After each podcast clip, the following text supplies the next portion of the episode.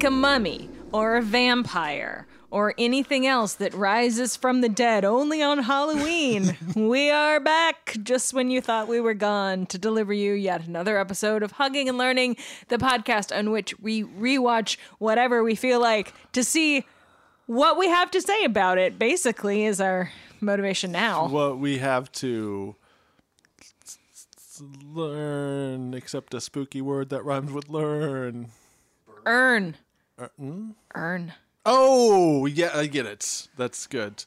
Wait, um, so go ahead. Why don't you, you start, and I'll try to do the thing. And then I just did. I thought that was a great opening. It was good, but it's not. It's not our standard. We fuck it up every time opening. When you say it was good and your voice goes up like that, then I know it was bad. well, Chelsea, it's good to be back. God.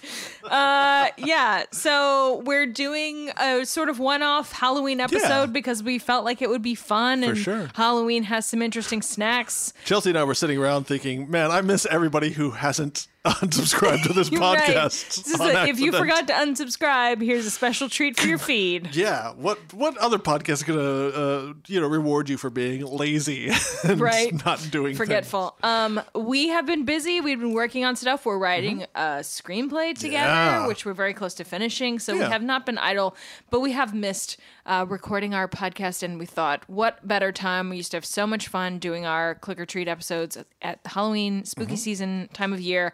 Um, and so then we uh, we started casting around for an idea about what to record, and I will never forgive Andy for This is- suggesting this. Yeah, this is not great. I never seen it before, but I am a huge fan of these kinds of shows.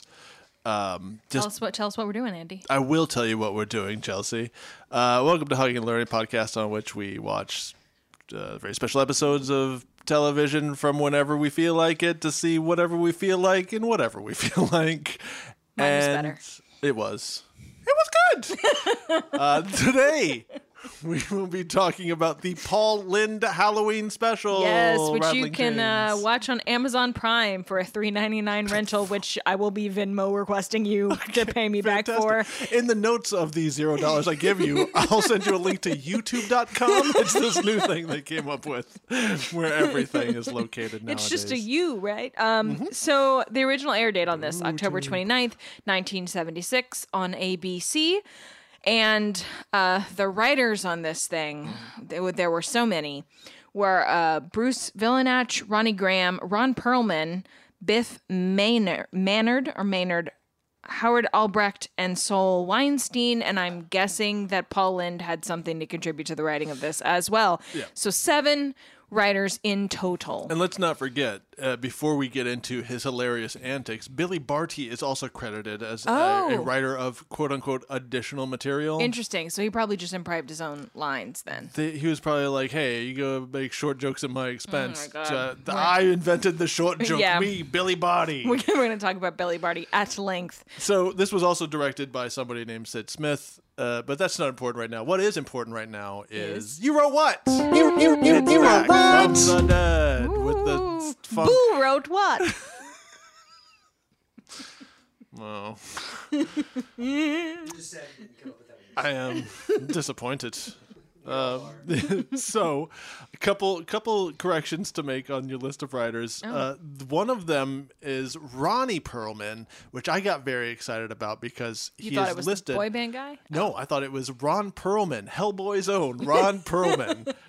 Sons of Anarchy's Ron Perlman, Beauty and the Beast, Beast, Ron Perlman. I said Ron Perlman. It's Ronnie Perlman though. He's just Oh, I have Ronnie Graham and Ron Perlman per IMDb. Gotcha. Uh, Ron Perlman, in this sense, is just some writer who did some things. And the first writer is the You Wrote What subject, whose name is Bruce Vilanch. Yes. Uh, he's a comedian known for being the center square in the updated Hollywood Squares.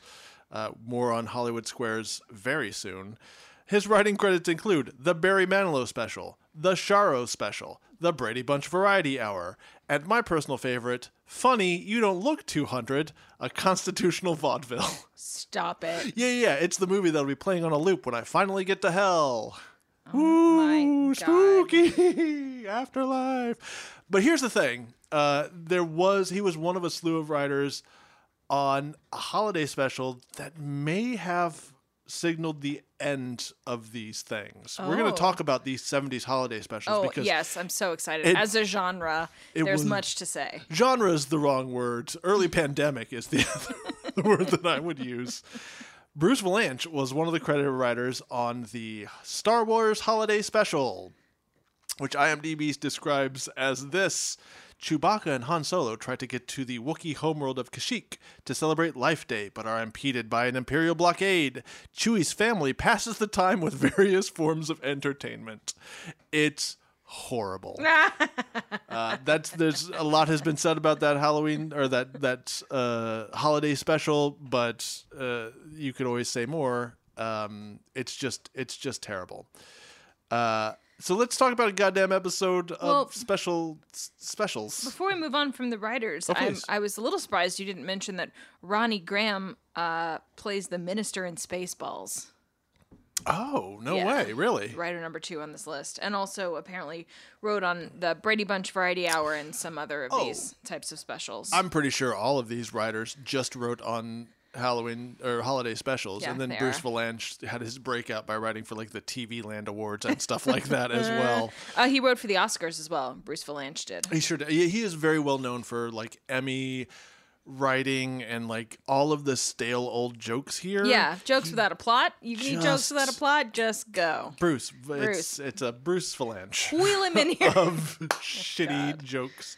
No, he's terrible. It's not that he's terrible. It's just this was made in 1976, and his sense of humor never evolved. this is the thing.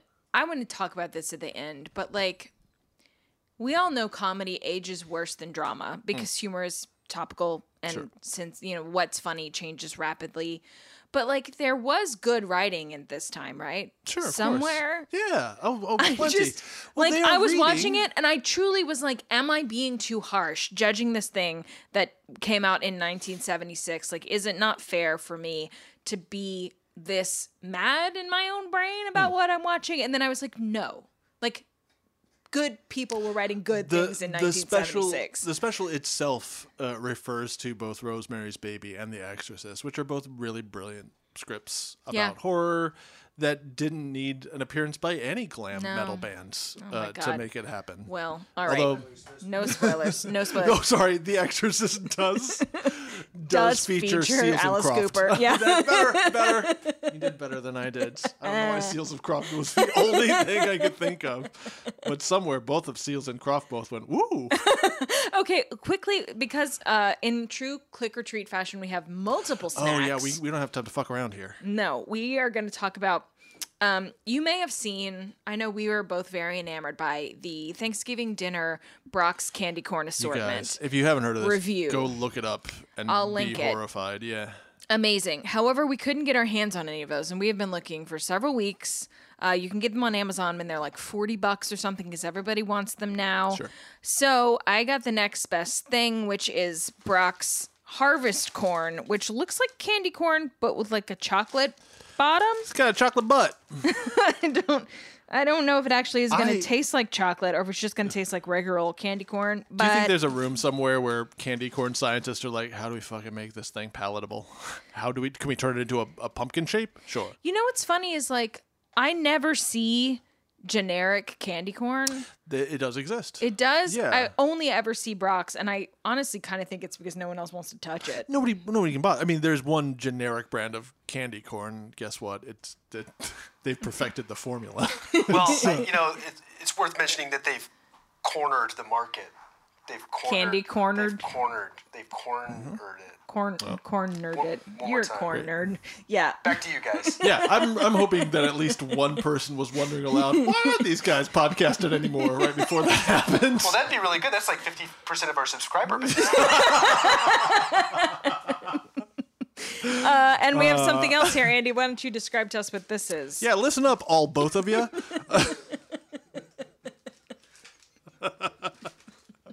um, we are also in this segment of our snack uh, review going to look at Hershey's Vampire Kisses. They're milk chocolate filled with strawberry fra- flavored cream. Uh-huh. Or is it blood? Or is it? No, it's flavored. It says it right here. It's strawberry flavored cream. Oh, okay. Well, just in case you were. Oh, worried. but it's naturally and artificially flavored. Woo! naturally with blood, artificially with high fructose corn syrup. Which one is worse for you? All right, let's uh let's have snack and uh, let's talk about it. Bye.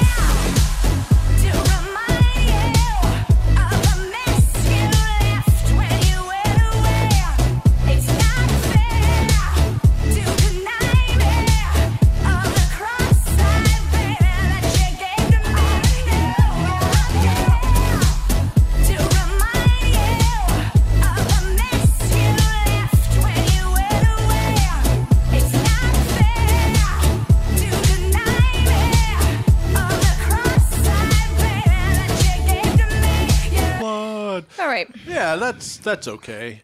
I mean, the harvest corn tastes exactly like candy corn. Yeah. There's no sort of chocolateness about it. I'm a person who doesn't mind candy corn. I don't seek it out, but if you got it on the table at your Halloween party, I'm gonna have a few. You can have a few Yeah. because three is the maximum number of candy corn you should have in any sitting. Sure. A sitting to be defined by a ten-year period of time. I will also say that candy corn is great for decorating other Halloween treats with. Like you 100%. put them on top of like um, a cupcake, and suddenly it's a Halloween cupcake. Exactly. You know what I mean? Um, but then then the person picks it off and doesn't eat it. Yeah, it's like a cornucopia. You don't eat the cornucopia. No, you don't eat that part. Ah. Um, what about these Hershey Vampire Kisses? just fine. They I like tasted them. like generic chocolate and generic strawberry, which is nice sometimes. I like that it has a little bit. It tastes a little bit like um a cherry cordial inside. That's what which I like. I like 100% those. cherry cordial. The inside is goopy. It's runny. Mm-hmm. It's not like um like a, a piece of chocolate in a box that has a strawberry center. That's like a, a hard little mushy Yeah. scrub. This like runs when you bite into it like blood. I, I think it's kind of fun. Um. Ooh. Yeah, whatever. These are fine. These Yeah, are you got- serviceable treats for your Halloween. Listen, if you've got creepy kids who want to pretend to eat blood, or creepy kids who like candy corn, both of these treats would work for you. They're these are just fine. Right, Just let- totally adequate. It, it works. Hopefully, our, our, our next segments will. Oh, and nobody stopped me when I mushed uh, candy corn and uh, Hershey's Kiss together. So I guess our I friendship. Couldn't stop you. I was paralyzed with horror. It's yeah. Uh, it was What what was that like? It just just disgusting. oh no. Um, yeah, it's whatever you think it is. It's it's not great. Okay. And so the snacks are taken away, and the show continues. Miles is taking them away from us. So let's talk about the ordinary world because the ordinary world is Paul Lind. The Ordinary World is also 1976. And Yes. I want to get this out of out of the way. I just want to mention that what little research I did into the Halloween or the holiday special thing just returned the fact that this very specific time, like I found a list of Halloween or holiday specials rather. I found a list of holiday specials and like they were like the top 20 of them and they were all from 1975 to 1979. Yes. Like that's it. I found a great article on metv.com which was about this special. I think I saw the same one, yeah. But it starts with, and I quote, um, if any art form truly encapsulates the entirety of 70s culture, it is the variety show. After all, the variety show was not an art form, it was all art forms. A variety show packed sketch comedy, dance choreography, guest celebrities, and concert performances into one anything goes shows. A variety show is Broadway meets Solid Gold meets Saturday Night Live meets Saturday Morning. The things spread like a fly collar across the television landscape faster than you could say the Glen Campbell Good Time Hour. Sonny and Cher, Donnie and Marie, Captain and Tennille, Tony Orlando and Dawn, the Brady Bunch, Starland Vocal Band, Hee Haw, Sha Na Na. It was hard to go a night without a variety show hosted by some groovy hot act, and those were merely the series. That doesn't count the specials. That doesn't count the specials. Specials which include uh, holiday specials, usually Christmas themed, but they eventually they would loop out into whatever else. John Denver, Sonny and Cher, Dean Martin, Bing Crosby, the Honeymooners, who in the picture are pretty much uh, spooky, scary skeletons because of the seventies, man. They're like right, right. old as time. Even motherfucking Benji had What? a goddamn holiday How's special. a dog host a show? I don't know. Same way fucking Paul Lynde did, I guess. Lots of cocaine. Lots of cocaine. um, so yeah, so that's what that's what's going on. Variety. Cocaine. what? Cocaine. Cocaine. There you go. Thanks. Bye, everybody. Got there. Okay. Um, so that was for the other person. that's that's variety shows in 1976. That's a landscape.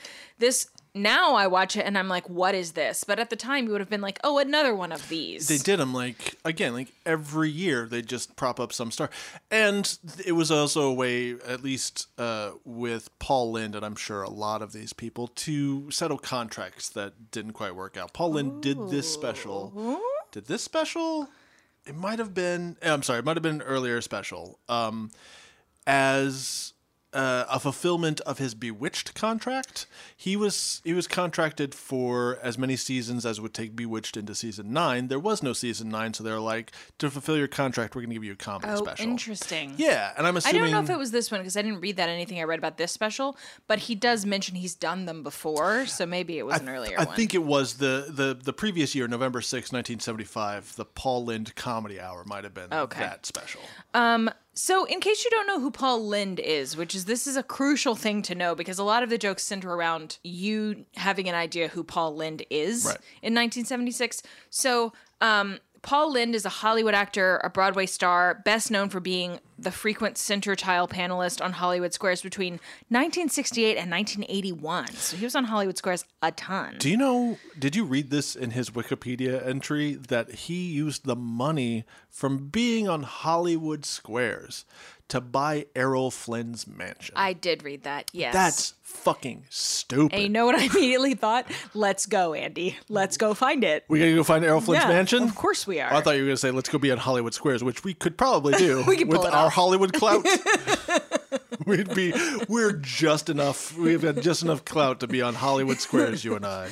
So Paul Lynde is not a name you would recognize, but I think you would recognize most people would recognize his face and you would definitely recognize his voice. For sure. If only because so many characters that have been done for animated things have mimicked that voice because Mm-hmm. Yes. it's so specific. I would like to play for you a short audio clip now so that you will this is from the special so that you can hear Paul Lynde and I think that y- you will understand who this person is. Yeah. Well, here I am again. ABC's answer to trick or treat. it's been a year since my uh, last special. Was it something I said? Yeah, so like a happier, gay, er Vincent Price. Yeah, he is the inspiration for the alien on um, Roger. American Dad. Yeah.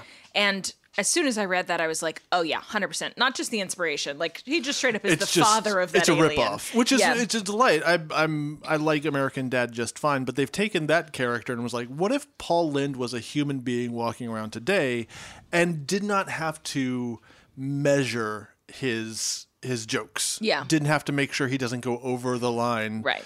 Uh, which is something that sadly Paul Lynde had to do in the 70s. Yeah. So Paul Lynde regularly, uh, per Wikipedia, regularly topped audience polls of most liked TV stars. Doesn't seem like a top to me. High five. I watch a lot of Drag Race, y'all.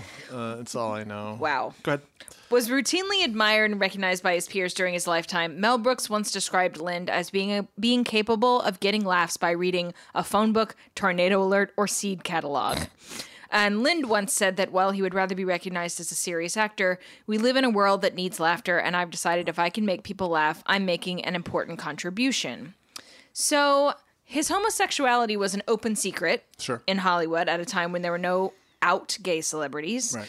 But he was a person like Liberace who everyone kind of understood. There was this tacit understanding that this was a homosexual man. Mm-hmm. He made no bones about it, but he also was never explicit about it. and None of the Right. media coverage around him was explicit about it. Um, and that wasn't a time when when people would pry into the lives of lesser celebrities like Paul Lynde. Right. So it a lot of these jokes center around sort of not necessarily in this special, but a lot of times when you see him, especially on Hollywood Squares, he himself is the butt of a joke, and it's kind of a winky sort of like everyone knows I'm gay, but I can't say that. Exactly. Um, it's it's a kind of humor that is still prevalent today, which is I'm gonna say just enough that if you're homophobic, you can continue to pretend that I'm just a little weird, Right. and eccentric, and a confirmed bachelor. You can use all these terms bachelor. instead of confronting the fact that homosexuals exist in the world. Yes. and I can continue having a '70s career. Yes. a la Paulette. Um, so the ordinary world of this variety special is supposed to be Paul Lynde's ordinary home life as himself, this Hollywood Which, actor. Hey, maybe. Maybe he just We with witches and things like that. Sounds like a pretty badass life to It me. It does sound pretty great. So we are at his we're on a soundstage. There's a live audience, although it does not seem like this what is done live, but there is a live audience that, you know, I'm assuming was there like all day as they filmed this hour long special. Oh, I think it's just canned laughter. Oh, you do? Oh, I got to imagine. Oh. yeah. How eerie that all this was happening for no one though. It, there's enough cuts in this and and visual uh, continuity problems. Like at the end of the first number, he gets in a trash can, which blows up, and there's Yes. a couple cuts there. But like the last Well, that's what I'm saying. Like, it couldn't have been live. There's also like people flying in and flying out. Oh, sure, but I'm saying like the laughter goes over both of the cuts. Oh, I see. Uh, okay. so it, and the applause and stuff well, like that. the I first mean, piece of magic has been ruined for me. boy, oh in boy. that case. you might want to fucking strap in. Um, yeah, I, I'm assuming so. There might have been a live audience at that time, but I'm the all of the the laughter sounds like placed and ginned up and stuff like that. Sure. Okay. So, in the ordinary world of Paul Lynde's home life in 1976, um, he has this dour. I really like your take on this, which is like they just started rolling the camera on a normal Yes. day. he has this dour housekeeper of 15 years named Margaret, uh, and he hates Halloween. So he he's decorating his home, and he starts to sing about in turn Christmas, and then Easter, and then Valentine's Day. And each time he starts to sing, Margaret comes in and says, "It's not any of those holidays." We go and eventually is like, "We go through this every year. You know perfectly well what holiday it is." And he finally has to admit it's Halloween, and he breaks the fourth wall and looks at the audience and goes, Happy Halloween, everybody. Whoopee. Because the joke is that he hates Halloween. He hates Halloween. He's real Ebenezer Scrooge about Halloween. Yeah, it's it's fine. I get it. And the first number that he does is a take on the song that he did in Bye Bye Birdie called Kids, which is Kids, What's the Matter with Kids Today? Except this is like a tongue in cheek, like kids, they're great, right, everybody? Well, before we get there, he comes out in an orange suit over an orange sweater. Oh, I've forgotten the monologue. and does an opening monologue for us. Yeah, most of it is self-deprecating to the max. There are a few cute jokes. Um, my favorite was Halloween is my favorite holiday. What other day can a cute little kid go out and carve up a pumpkin and my sports car at the same time? Okay. Are you okay, people in 1976? Because everything they're saying about what kids are up to makes it sound like fucking Mad It Max sounds times. like they're they go around. On, I mean, this isn't the lyrics of the song, but it sounds like they go around lighting yards on That's fire. the thing that I have here. They burn my lawn up. Is one of the lyrics, and I'm like, What? what? Sorry. I- I- he doesn't mention like they TP my house. Nothing. No, it's no. not like- they're breaking shit. They're keying cars. They're Yeah. setting lawns on fire. stab, stab at people. what is happening? hide your Paul Lynde. Hide And- your Margaret to- Hamilton. what- hide your Pinky Tuscadero because these kids are out there. You gotta also assume he lives in like Beverly Hills. fucking bling ring kids fucking setting his shit on fire and escaping in their Teslas or their, or their Porsche Cayennes. they were all driving Porsche Cayennes, officer. That doesn't narrow it down. It could be any child or white woman in Beverly Hills. Oh he also makes a ton of jokes in this monologue at his own expense about being a fat Oh, kid. let's slow it down and talk about this bit. Yeah, this was a well-known part of his comedy. I think he even got some like at some point he got some award was a spokesperson for Weight Watchers or something. Yeah, Weight Watchers honored him. In- according to Wikipedia, he put on a lot of weight later on in his life and lost it. And then Weight, Weight, Weight Watchers was like, way to go. This is just. I, I I was watching this, and I think it's what we run into with Paul Lynde is a problem with his comedy in that he can't go very far with it. Right. He has to talk about things that are personal to him, but do not hint at his personal life, which Right. is very challenging. So it's a lot of um, making fun of people, making fun of himself. The end. Yeah. Sample jokes from this part of the monologue include when you're shaped like a pumpkin, it was easy to love Halloween. And my mom gave me the shower curtain. It didn't fit, so she let it out and I went as the Hindenburg. It was a disaster. It was a disaster. You know, Now- Paul Lynde is pretty much just if you slowed down uh, Fred fucking hold on. Flintstone. Nope. Try again. hey, Armisen. uh, B-52s. Schneider. If you slow down Fred Schneider or you find Fred Schneider on a particularly bummed out kind of day, he's Paul Lynde. No. Tin roof rusted. Oh my God, you're so right. see, see, I found I cracked the formula. Great. Yeah, this whole all these bits about being fat are not great. They're not great jokes. No, and there are six writers on this special, not including Paul himself. And it's very cringe to me to think of six grown men, because yes, they're all men, sitting around coming up with devastating burns for a little fat kid. Yeah. Who's like not around to defend I mean, himself. to be fair, like a bunch of writers probably like just pulling on jokes they heard about themselves. Oh my god. Well, anyway, then it's time for the song, and uh, Kids. The, the Gazinta is this. He says this year he's going to be nice to every kid who comes to his door, and Margaret emphasizes the housekeeper sweet as a bowl of cherries. And then he goes into this parody version of Kids from Bye Bye Birdie, and all the lyrics are they start to, they're supposed to be about how much he loves these trick or treaters. It's very tongue in cheek because like his his words say I love kids and his his delivery of the lyrics say I hate kids. So Was there's the, a lot of irony. was he irony. the original guy in Bye Bye Birdie? Did he yeah, play that? he originated okay. that Version, role. yeah. There Yeah. you go. And that's arguably the most famous song from that musical. Um, Kids became sort of a standalone song, and he sang it. all It was his signature thing. He sang it a lot. Right.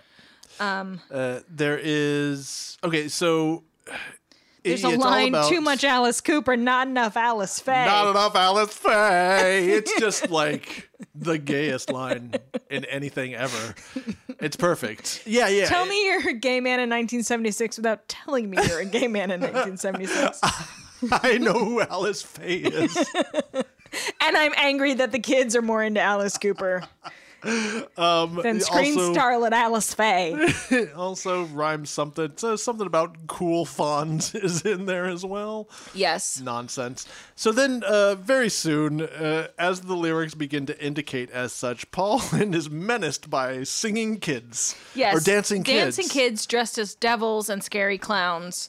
Um, and they start to torment him. They put him in a trash can. This is this is when I'm sorry to interrupt. This is when they the line is they burn your lawn. Yeah. And I was like, is that why old people are like, get off my lawn? Is just- don't set it on a- fire. Just a genuine please, like in that case, I agree. get off my lawn. Don't be burning lawns. Because it's only a matter of time before you burn my fucking burn my lawn. what kind of world was this? Like, are they just setting it on fire? Are they burning words into it? Like, Are they? Do, do you need some sort of? You need like gasoline. yeah, you would have to. That's you? what I'm wondering. Like, if you spell something in gasoline and then you light it on fire. You know it's also really close to lawns? Houses. you know what hates fire? Houses.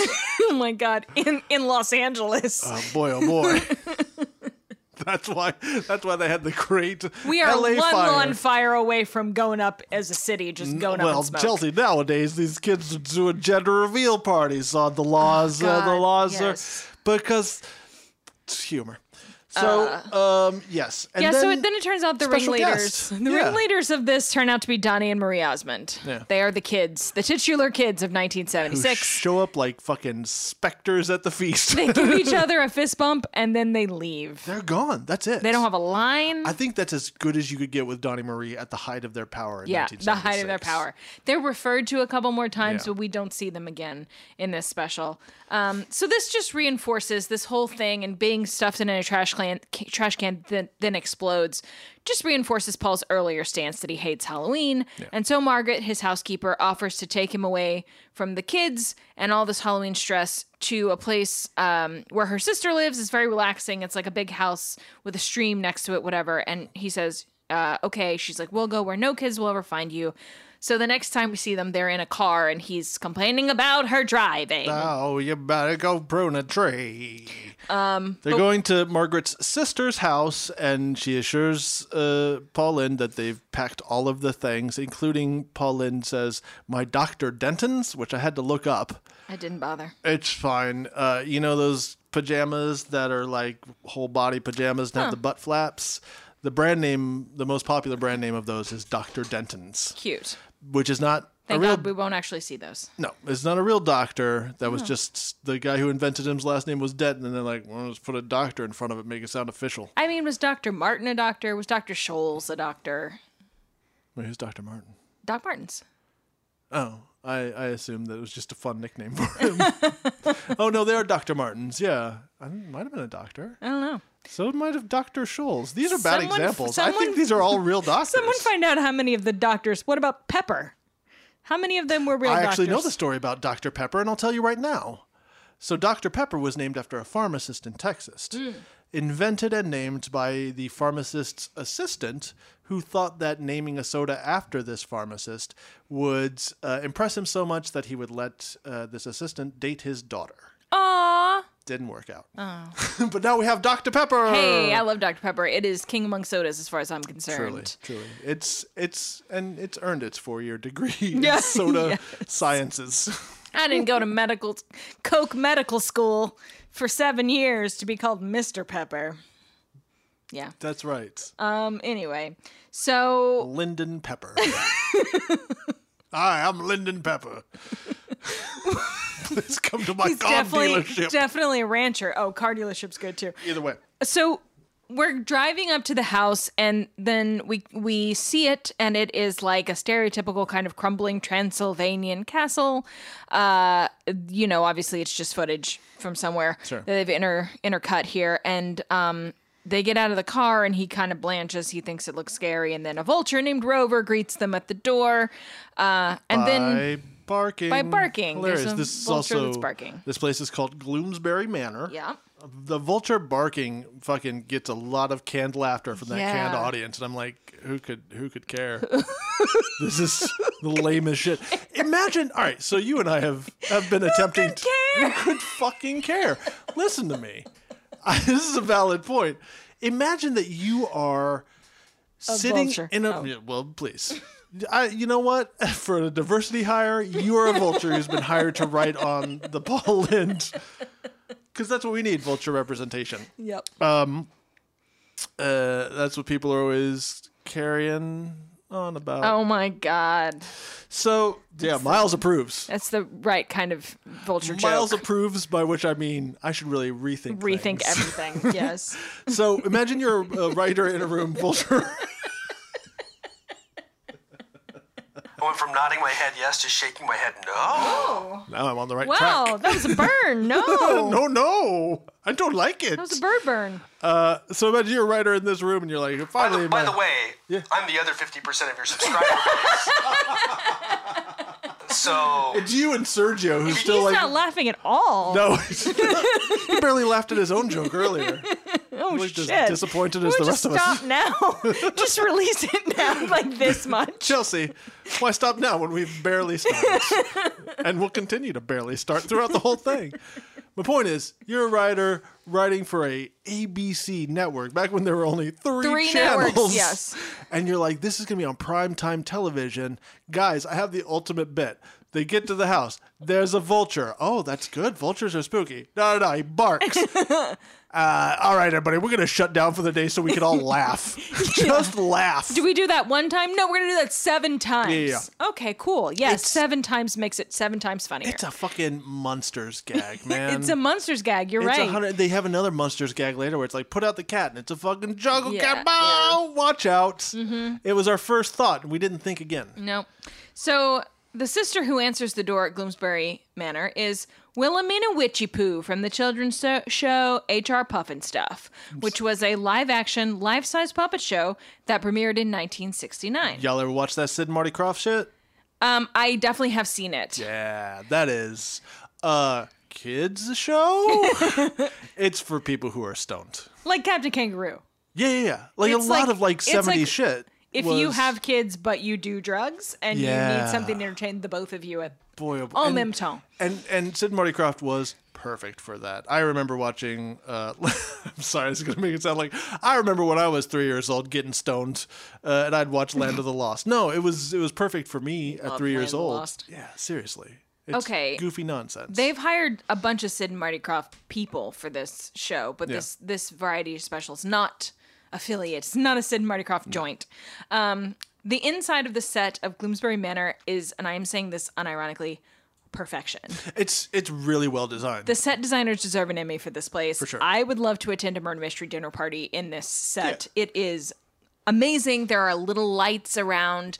There are like little details that you know that that were just to to do a good job.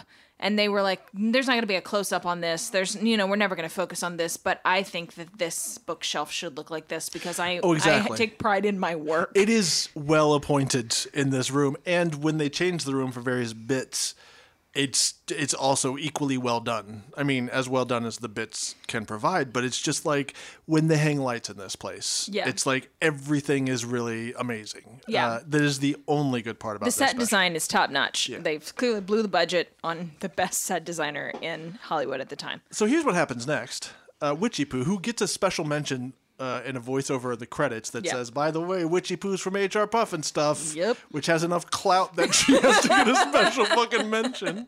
This fucking LSD burnout. The Donny, she's the Donny and Marie of witches at this point in Watch. HR Pufnstuf or LSD and me. Uh, yeah, the the Mr. Show, the comedy show with Bob Odenkirk and David Yeah. Cross did a parody of this called "The Altered State of Drugachusetts." Which has the mayor of Drugachusetts. The whole episode is about them ordering a pizza and how paranoid they are about it. And they get pizza, and the mayor goes, As mayor of Drugachusetts, I declare this pizza to be awesome. it's great. But also, the originals are worth uh, watching. HR Pufnstuf, Land of the Lost, uh, Sigrid and the Sea Monsters. That sounds right. Sigmund and the Sea Monsters. All great stuff. The next thing that happens is Paul Lynde goes, Margaret, your sister is a witch. And then fucking Margaret Hamilton is dressed in her Wicked Witch of the West costume from the motherfucking Wizard, Wizard of Oz. Complete with iconic laughs. She does the Wizard of Oz she does cackle. lines, man. She's this is the point. This is the point where I'm watching this in another room, and Miles hears the laugh and slides in like Tom Cruise in Risky Business, and he's like, "Hey, she's really good at that impression." And I was like, "It's the same actor," and I. I know because I've read this somewhere before that Margaret Hamilton was almost never recognized out by people, even though I didn't recognize her. everyone has seen The Wizard of Oz. Even at the time where there were only three TV networks, it aired on TV several times a year. Oh, sure. And so everyone in America had seen that movie multiple times, but she was almost never recognized because the makeup is so specific and the prosthetics and the costume and everything. And even as her her alter ego in The Wizard of Oz, Miss Gulch, Mm-hmm. I believe she's in like a updo and fucking eyeglasses and stuff like that. She wouldn't recognize her from that Yeah. either. I did not recognize her at all until she put on that makeup, and I was like, Yep. of course, it's been her the whole time. And I truly believe that the uh, the audience would not have recognized her either. You know, no, no, no. So, uh, But that laugh is so iconic. yeah, It's just, yeah. yeah. it's yeah. I mean, it's just it, it's bonkers to see. It was a it was a genuine delight to be Yeah, like, it was. Oh my god, That's her. to It's been her the whole time. Yeah. And I wrote an, a note which is sad now. The studio audience is loving this. You know what, Chelsea? Let's just go ahead and Halloween style believe that there's a studio audience. I believe in Halloween studio audiences. And Paul says, "I'm getting out of here," but they tell him there's nothing to be frightened of. this is a this is a very specific 70s joke which i think was born somewhere on the vaudeville stage and perspect- er, per- perfected in scooby-doo the i'm getting out of here bit Yeah. which in this in this instance it's always the uh, i think i left my phone off the hook Yeah. In this case paul lynde says i just remembered i left my jacuzzi on fast, Fast forward, forward. which i've written here is Miles loves it. well, that confirms my note here. This is simply not a joke. I'm so sorry. It did not meet the credentials to be a joke. It tried its best. It did not qualify. It did not complete the qualifying lap to be a joke. Jacuzzi and fast forward. Sorry. Not this. Yeah. Red nope. flag. At the very least, he could have tried to find somebody to validate his parking. Yeah. Come on. He, on. no, at that moment he did say that the cabbie couldn't make change for a 20, and That's- that's, why that's he pretty couldn't good. So too. that's pretty cl- pretty close. That that harkens back to a time where cabs could cost anything less than twenty dollars. So we are 11 and a half minutes into a 51 minute pin- special, and we finally get the call to adventure. And let's not forget this meeting with the mentor when he runs outside and the vulture barks at him again. yeah, the vulture is the mentor. There's no fucking mentor in this business. So Paul is there with these two witches in their full witch regalia now. Margaret has revealed the long con of the last 15 years of being his housekeeper was just to get him to Gloomsbury Manor. just been fucking cleaning his house 15 years. biding my fucking time until I can invite you over to my sister's house. Yeah. What a ridiculous Yep. bunch! Of, aren't you a witch? you didn't have this much patience for Dorothy. You were like, surrender. You wrote it in the sky. Right, right. So, Witchy Poo and the Wicked Witch of the West say they have brought Paul here to help them soften the image of witches. We've had some bad press. They basically want him to be their lovable celebrity spokeshuman so witches can clean up their reputation. And Chelsea thinks, wow, that's not a bad premise for a variety special. Took us a beat to get here, but I like this setup. Well done. That is the last time I will think that for the next 40 minutes. Yeah, because they won't refer to it again until near the end when they're like, "Whoops." No, they forget about it. They forget about Yeah, yeah, hundred percent. Entirely. It goes, it goes up in so much uh, the powdery cocaine residue. so much dry dry uh, dry ice. Yeah, it has nothing to do with what follows, but it would be a good premise. The idea of like, It's great. Let's show people how witches are fun. They Mm, do we don't do that. no, no, We don't do We don't that, have though. time for that. We have to really showcase Pinky Tuscadero. I feel like I need to just call out that this call to adventure is going to mean nothing. So you, like me, don't spend the rest of this episode waiting for I just- something to oh, happen. Chelsea, I my instincts were much better than that. I Yeah. was like, wow, that's where you're hanging your premise on. Goodbye, Yeah. premise. Yeah. Goodbye. Paul Paul wants no part of this. The refusal of the call. He doesn't want to be a spokeshuman. He tries to escape. He says, "I don't do benefits." He tries to I escape. love I love our Paul Lynde impressions. They're exactly right, but not correct at all. It's fantastic. Somewhere Paul Lynde is rolling around in It's his not- sequined grave. I feel like I'm towing a line. I am not doing like a stereotype of an effeminate, closeted 1976 gay man. I'm Um, However- specifically doing a Paul Lynde impression. Yes. Here's the problem, though. Paul Lynde is a stereotypical closeted 70s homosexual. So when But you it's are a chicken doing, and egg. Is it Paul? Did Paul Lynde come first, or did that stereotype come tough first to say. based on Paul Lynde? Tough to say. You There also don't- seems to be a little bit of a southern. Uh, Yes. Oh, 100%. There is. There uh, to it, definitely which is. Yeah, you can't you can't uh, But, ignore that. but I don't think. Hold Yeah. on. Uh, I don't want to talk before I speak. I do not think he's Southern. I think that was a thing that I looked up. saying saying I don't want to talk before I speak is southern. Paul Lynde does have that very specific sort of Southern inflection. The man is from Ohio. Yeah. So that's a- that's a like an put-on, affectation. Well, the whole Yeah. thing must be like so many. It either must be some character that's been, you know, rel- like Roger is a, a character uh, that when you tell people is based on Paul Lynde, they might not know. Like Paul Lynde Right. might be based on something somewhere that we But he don't was understand. he was never anything other than this. Like he never did King Lear. He was this Sure. person in Bewitched. He was this person on Hollywood Squares. But- he was but- this person in Bye Bye Birdie. Yeah, but this is a very specific kind of uh, Hollywood star that we don't have anymore. Boy, it's hard to say Hollywood star about Paul Lynde, but it's true. It's true. Like you, you, you Ruth Buzzi, you Gilbert Gottfried. Ah. People who are like, I have this voice, and I'm going to do this voice, and then people will just assume this is how I talk all the time, but it's not. Yeah. It's like Janice I'm- from Friends.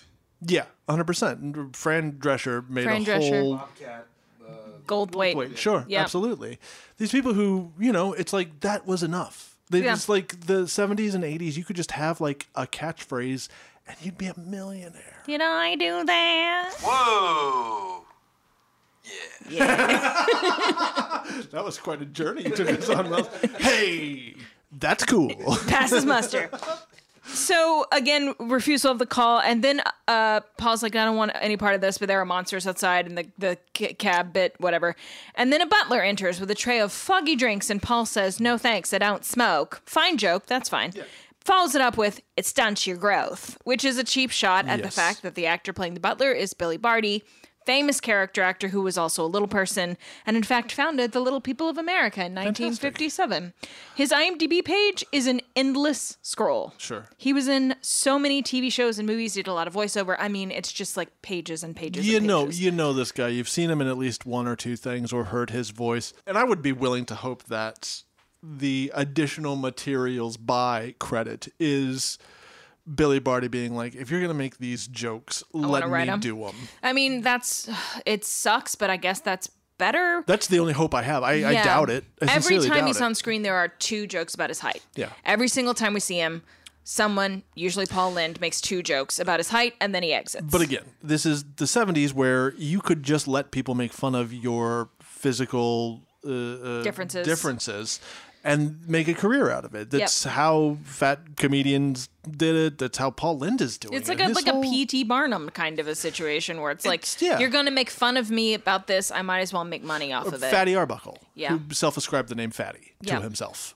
Uh, it's it's it's fine, and it it has a similar feel. And this is something that Chelsea has researched a lot, and we've had conversations about. It, it has a, a freak show quality to Yep. it, where it's like if I am going to exist in a society that does not support or identify me, and it causes me suffering because of that, I can exploit this and at least have a comfortable life. I'm going to take this thing that would be a liability outside of the world of entertainment Yeah. at this point in time, and I'm going to make it entertaining. Yeah, So I'll- at least I can make money off of it and I can live comfortably. allow myself to be exploited because that's the only avenue of of fame and fortune that I can possibly find. you can make the same case about some modern reality television, but You that's can make this, another you can make the same case about a lot of Hollywood stars these days. Yep. So I mean, it's not anything that's gone away. It's just it's so clear Yeah. here that Paul Lynde is a gay man who must never say or identify the fact that he's gay, and Yep. the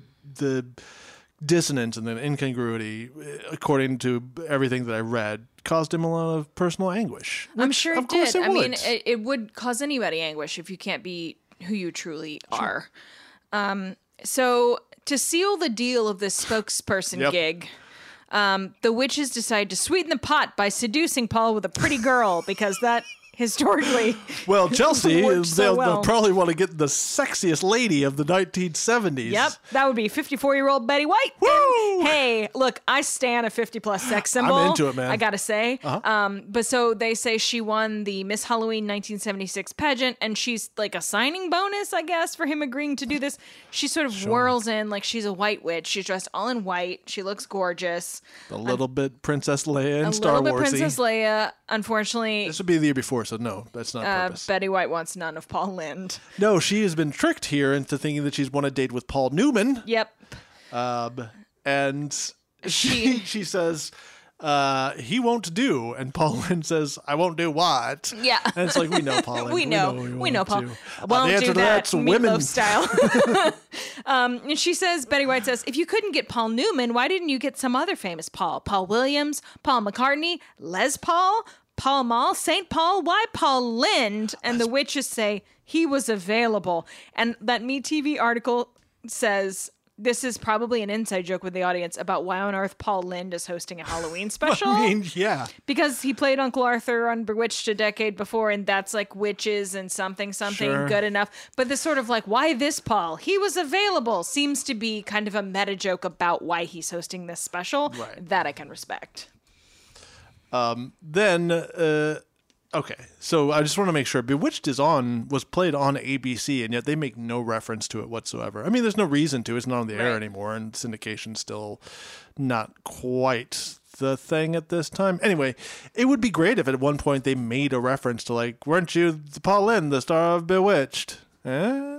didn't you play a witch on bewitched? Because he does. He plays arthur. Uncle Arthur, Like, yeah. yeah Uh, they don't do it. They don't bother. Kids, they don't have time. We got Kiss coming up later. Spoilers. Spoilers. The one thing I liked about this moment here is, yeah, he's available. Uh, Betty White disappears, and Paul Lynde says that witch res- she had a striking resemblance to Betty White, but then again, so many witches do.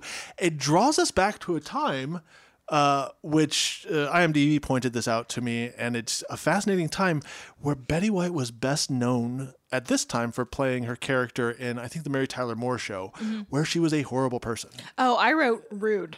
It is rude. We're both right, Chelsea. I was like, who in this writer's room hates Betty White? well, that was her public persona for that very specific now time. She's was America's sweetheart. And as a friend of the pod, Jonathan House, pointed out to me, apropos of nothing just today, Mm-hmm. in January, we'll be celebrating her 100th birthday. yeah, Yes. I, I saw that recently too. American treasure. Hundred percent. What a you So know what? happy future Betty White's birthday to all who observe. uh, beating beating uh, Bea Arthur to this earth by six months. wow.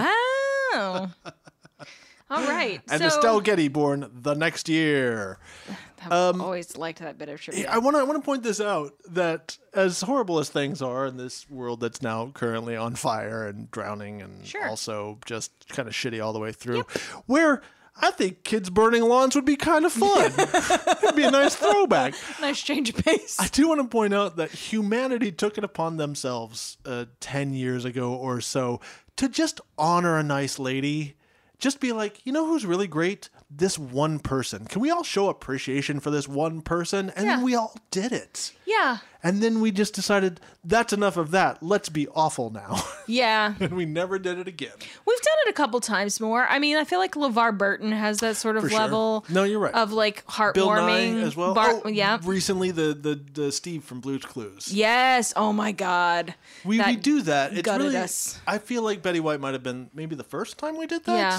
Yeah, I think It's you're right. It's just kind of a nice thing. Yeah, it's like a big nostalgia hug, and everybody's like, "This person is not problematic yet," and only conjures good memories as a Truly. for us as a sort of like a collective consciousness. Well, it's it's a it's one of the the few uses of the internet information age where we're doing a nice thing. Yeah. It's usually like let's send the SWAT team to this person's house Right. or let me order something. Or accuse the a person had nothing to do with it of a murder and destroy their life, and they never apologize. Hey, finally, me, a weird creep, can finally sell dragon dildos online. Oh God, I feel like that's the least that's the least problematic of all of these things. Like if someone's buying a dragon dildo online, they let me let me finish. Let me finish. And then I'm gonna go burn somebody's lawn. Oh. that guy was a lawn burner the whole time.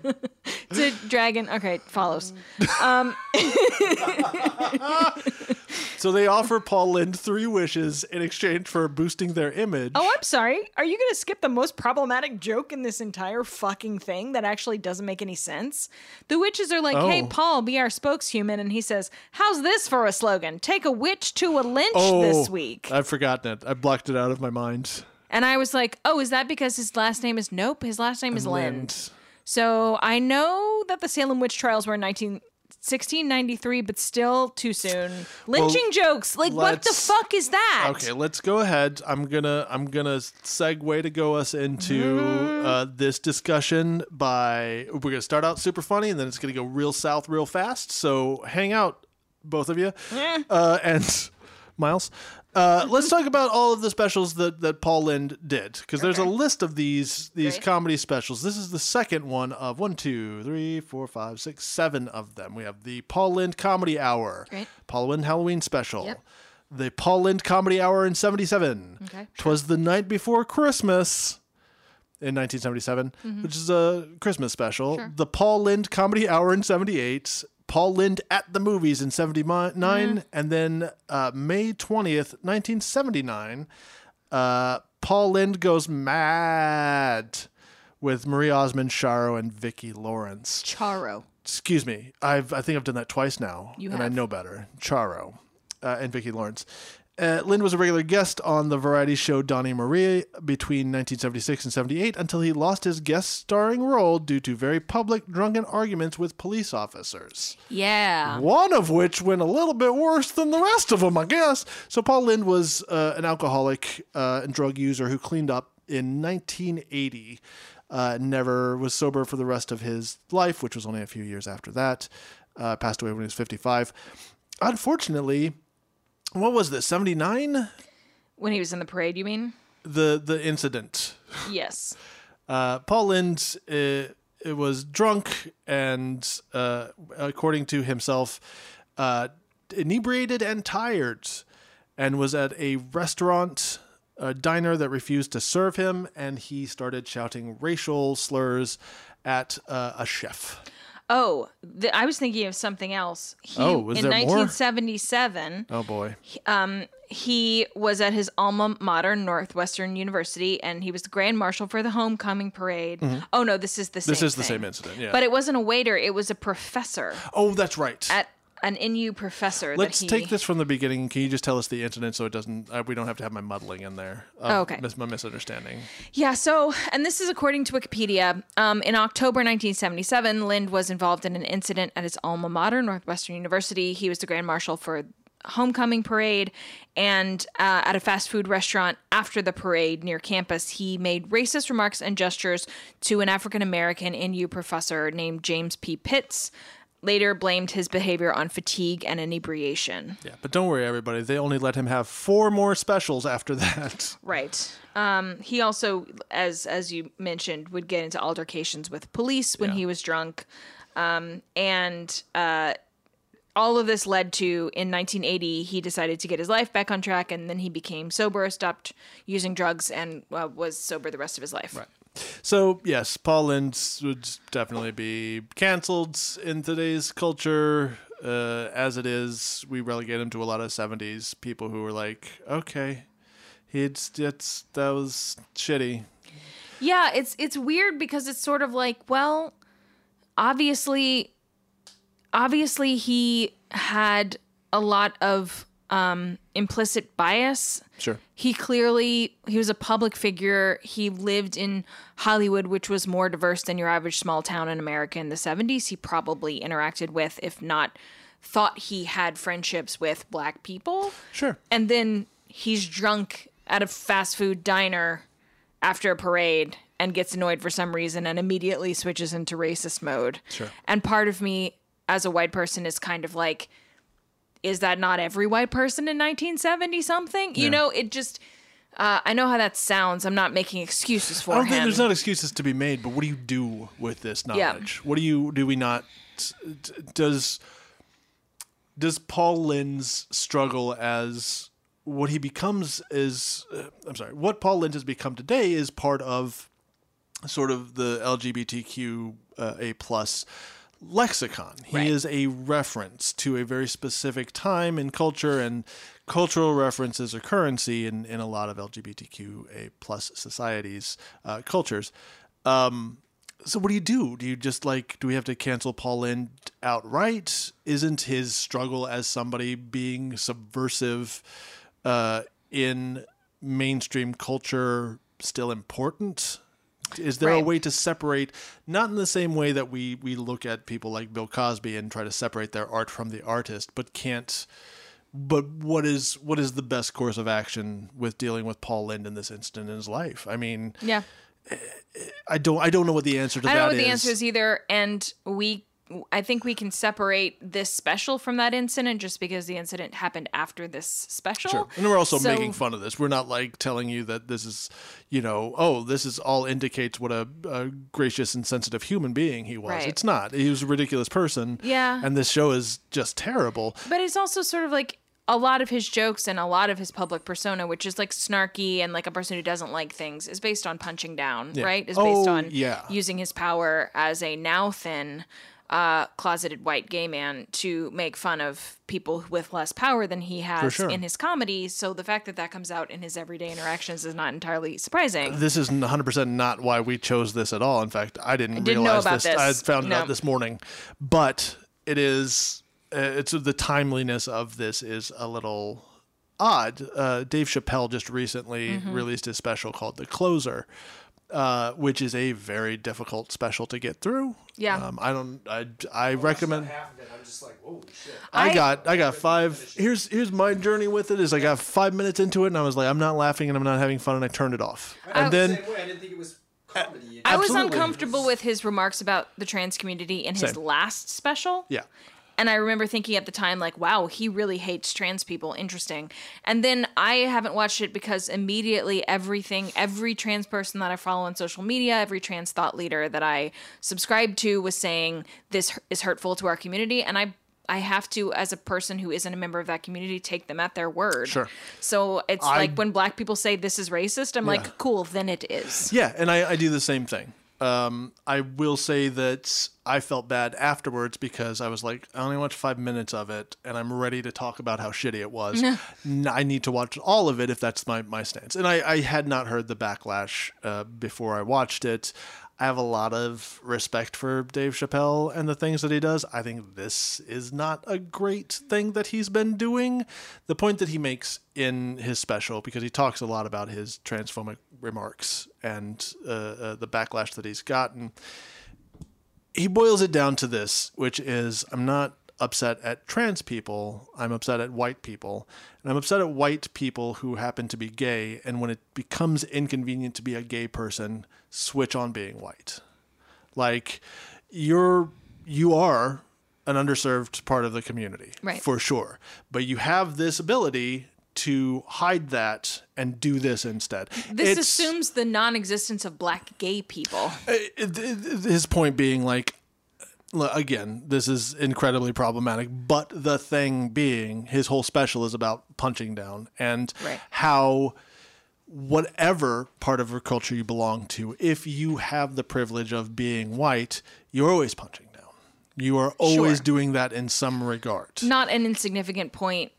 I I read Roxane Gay's um uh, review, um, so, sort of her writing about the special, and she called it something like six million, six minutes of brilliance wrapped up in like the rest of it being incredibly hurtful and It's- problematic. it's incredibly hurtful and problematic that six minutes of brilliance and she is, is- a black gay person, a 100%. woman.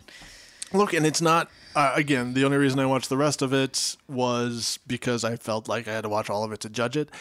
I think that six million, six minutes of brilliance does make the special work. I just don't think that. I just don't know how we're supposed to receive it as an audience during a time where it's like we're not being ironically racist or homophobic anymore. We're not telling jokes that can be misconstrued in that way anymore because it is specifically the language that people who are hateful are using. Right. It's not it's a joke to you and me because we're thinking, "Wow, that's outrageous." People who hear that and believe it are like, "Yeah, exactly. He said it." So I can believe it too. I mean, this is reductive, but and a lot of people smarter I'm than us being have written reductive, too, a lot of very intelligent yeah. things about this. And I'm sure if you're listening to this podcast, you're tuned in enough to pop culture to have listened to it.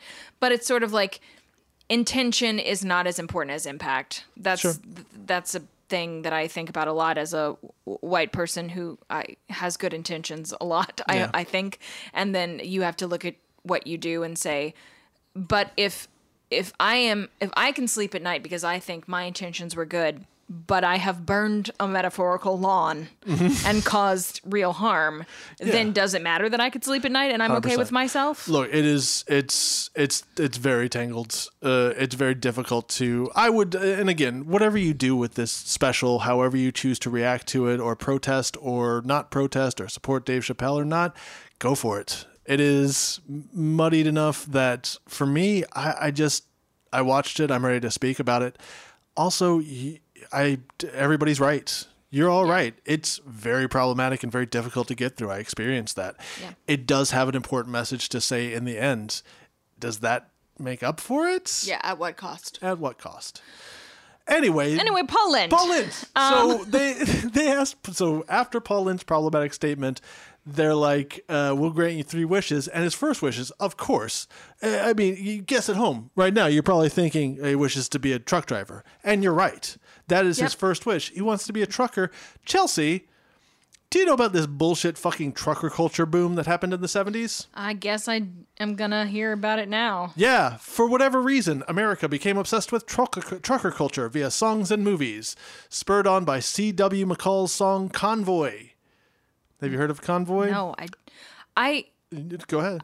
I think about the gif of Carrie Brownstein from Portlandia that says, "I wish this would stop and I wish it had never started." I'm Yeah. paraphrasing, but basically, when he's like, "I'm going to be a trucker," I'm like, because they are serial killers. Like, what does this have to do with Halloween? What does it have to do with witches? What does it have to do with anything? No. I'm asking all the wrong questions. You were. It was just somebody wrote a song Just a and pop culture thing. Yeah, 100%. It just it just had its moments near the middle end of disco where it was like the you know what country western isn't isn't very popular right now but what if we start doing songs where it's just somebody talking on a CB radio and saying trucker slang and there's uh, trucker movies and what if we people became very briefly obsessed with trucker culture it is just happens to be 76 through like 78 But he doesn't like transform into a trucker that you would think of, which is a person in jeans and a Oh, flannel no. shirt. No, he doesn't. He transforms into something called the rhinestone trucker, who wears a white jumpsuit open to mid chest. yeah don't worry his chest is exposed everybody white leather bedazzled baker boy cap, white gloves, light pink wig, light pink eyebrow wigs. Yeah, eyebrows. Either either his eyebrows are wigs or those brows have been teased and hairsprayed to the limit of mad scientist And level. dyed pink. yes, And there's a pinkish chest nest, sort of like puffing out luxuriously. I'm a I'm a gentleman with body hair, and I was upset. I wrote, What in the Elton John fever dream is this? and then he sings a song that goes, I'm called the Rhinestone Trucker because that is my name. These rhinestones are my trademark, and trucking is my game. That's the whole song. Yeah, That's the entire song. still too much.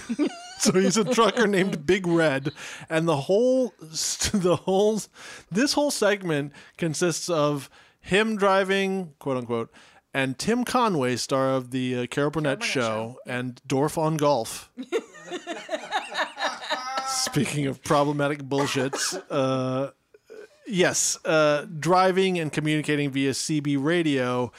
And, trying deliberately to cause accidents. He's yes, he murders Tim Conway's one of Tim Conway's many characters at one point. Who's like, I'm very nervous about the dynamite I'm carrying. He's like, light a cigar, and Tim Conway's like, you know what? okay. Truck as well." blows up. Rhinestone Cowboy laughs maniacally. And if you thought that was the most audacity they had, nay, they have the sheer audacity to end this sketch by by driving us like a shitty eighteen wheeler head on into a we're both in love with the same gal bit. Yes. Oh, do you want to know the joke that they write though after Dynamite Dan uh, Uh-huh. blows up and his who's hauling TNT blows up? He says, "At least he went out like a real trucker, all over the road." It's great. Yeah. Your Paul Lynde is is is sinking into shaky old lady, and I'm just gonna warn you about it. I'm just giving you a quick warning. Uh, look, it happens to all of us. All of our Paul Lyndes turn into a This shaky is the first and hopefully last time I'll ever need to work on my Paul Lynde impression. Just, just be be patient. Oh, here's another note about the trucker culture that I'm sorry I forgot to mention. Oh my God. The reason trucker culture came into fashion was because in the late 70s, as a response to the uh, gas crisis, which was 76, 77, something like that, the gas crisis caused uh, the government to instill a 55 mile per hour rule. That's where it started during the gas crisis. And this, what will become identifiable as a uh, machismo for machismo's sake Sure. reaction to a lack of freedoms, a booming gay culture through disco. So this these trucker songs about like because convoy is a song where it's like, hey, I'm driving really dangerously and as fast as I can. And I'm afraid the police are going to stop me unless there are 100 of us. So, everybody who's in a truck, come join me, and we're going to start a convoy that will be unstoppable by the police. So, we can do things like, according to the song, drive as fast as we want, um, not uh, log sleep, and just keep driving in Sure. dangerous conditions. Mad Max style. Yeah, and ignore way stations that are there for our safety and commerce. Great, great, great. Uh, so this was Fuck a, the police. I, Fu- no, it's more fuck all sense of common logic and reason, which is a theme you'll find repeated throughout human history, at least in '77 and uh, what's the other date? 2021. Yeah. It seems seems like it came from the fuck your feelings sort of It uh, really- corner of America. Yeah. There is a line you can draw between the convoy song and today's various Trump-inspired shirts. And also, I mean, anytime anyone's like, "Hey, this would be for the common good," Yeah. There's like, but I don't want to. But- and my not wanting to is more important. drive slow make me woman. Only woman drive slow. Me need big truck. Is he a caveman trucker? Hold on. Are you ready for this? Uh-huh. Me want big truck. No, Tom. Caveman Lynde. Oh. No. Me make fire. Always been little flamboyant. I'm shutting it down. This, this podcast is over again. Those of you at home listening, and he just ran out of the room, shut the door, slammed the door behind him. He's coming back through. He's holding his hands in the air as though he scored a touchdown. It's called a victory lap, everybody. And Boudin wanders in like, uh, everything all right in here? I heard somebody doing something stupid.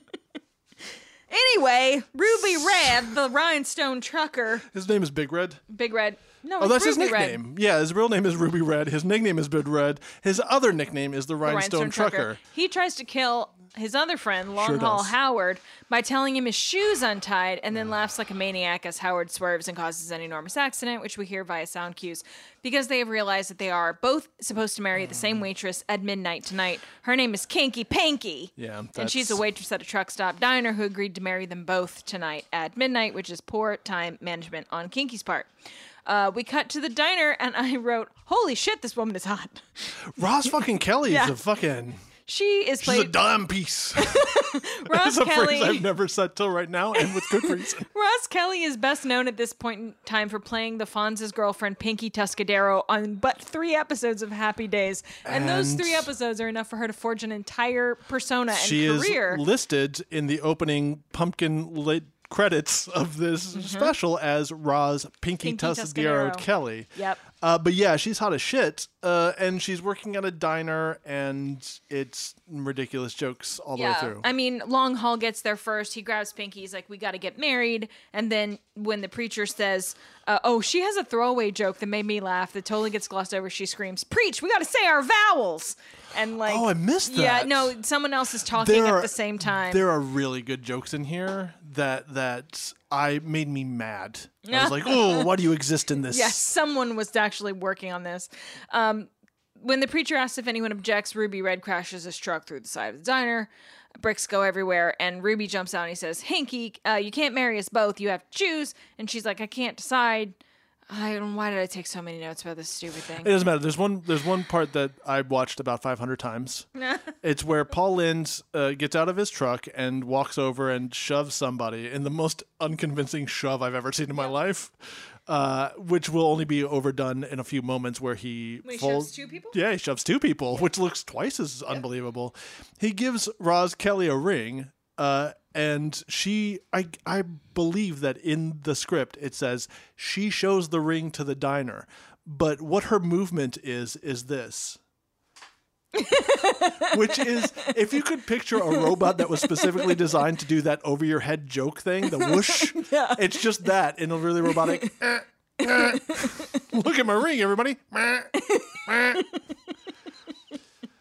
Meh, meh. So they decide to figure out who's gonna who's gonna Who's the marry. strongest, Yeah, who's yeah. the strongest, I guess. And so there's an arm wrestling bit, and then it's like, oh, test the strength. And Yeah, Long Haul bends the legs of a chair.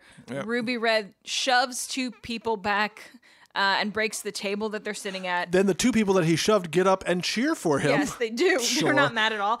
And then so fucking stupid. Billy Barty enters as the diner's cook. Yeah. And of course, Ruby makes jokes about his height. Yeah, he's a short order guy. Yeah, people overlook him. And then he gets angry. Ruby Red, uh, I mean, I'm sorry, Billy Barty is angry about the truck in the middle of his diner. And so with one hand, he easily pushes the whole rig back out into the street. So clearly he is the strongest of the men. And so they're like, well, you're the strongest, and maybe Long Haul might be the smartest, but Ruby Red here, Paul Lynde, is the richest. I'm the richest. He, He says has- that he has a movie about his life being made and he's going to star in it. And the movie is called Deep Truck. Boy, oh boy. I am blown away every time I revisit 70s culture and they're just throwing around deep throat jokes. I'm like, you guys, do you know what that means? Yeah. I'm just constantly like, don't do that, sitcom. this is not a joke you should be telling. This is very specific. But Deep Throat, the movie, the pornographic film, if you're not aware, uh, was so popular at that time that it became such a cultural touchstone that everybody talked about. What is a deep truck? It's not. It doesn't When- make any fucking sense. When a woman truck loves no, a stop male it. truck. Stop trying to apologize for And this the joke. woman truck has had enough no, practice. this is a jacuzzi on fast forward type And of as joke. long as It the- does not I've qualify. heard that if the truck squeezes mm, their Stop thumb, It. it doesn't qualify as a joke. It does not qualify as a joke. just breathe joke. through your nose, truck. Oh my god.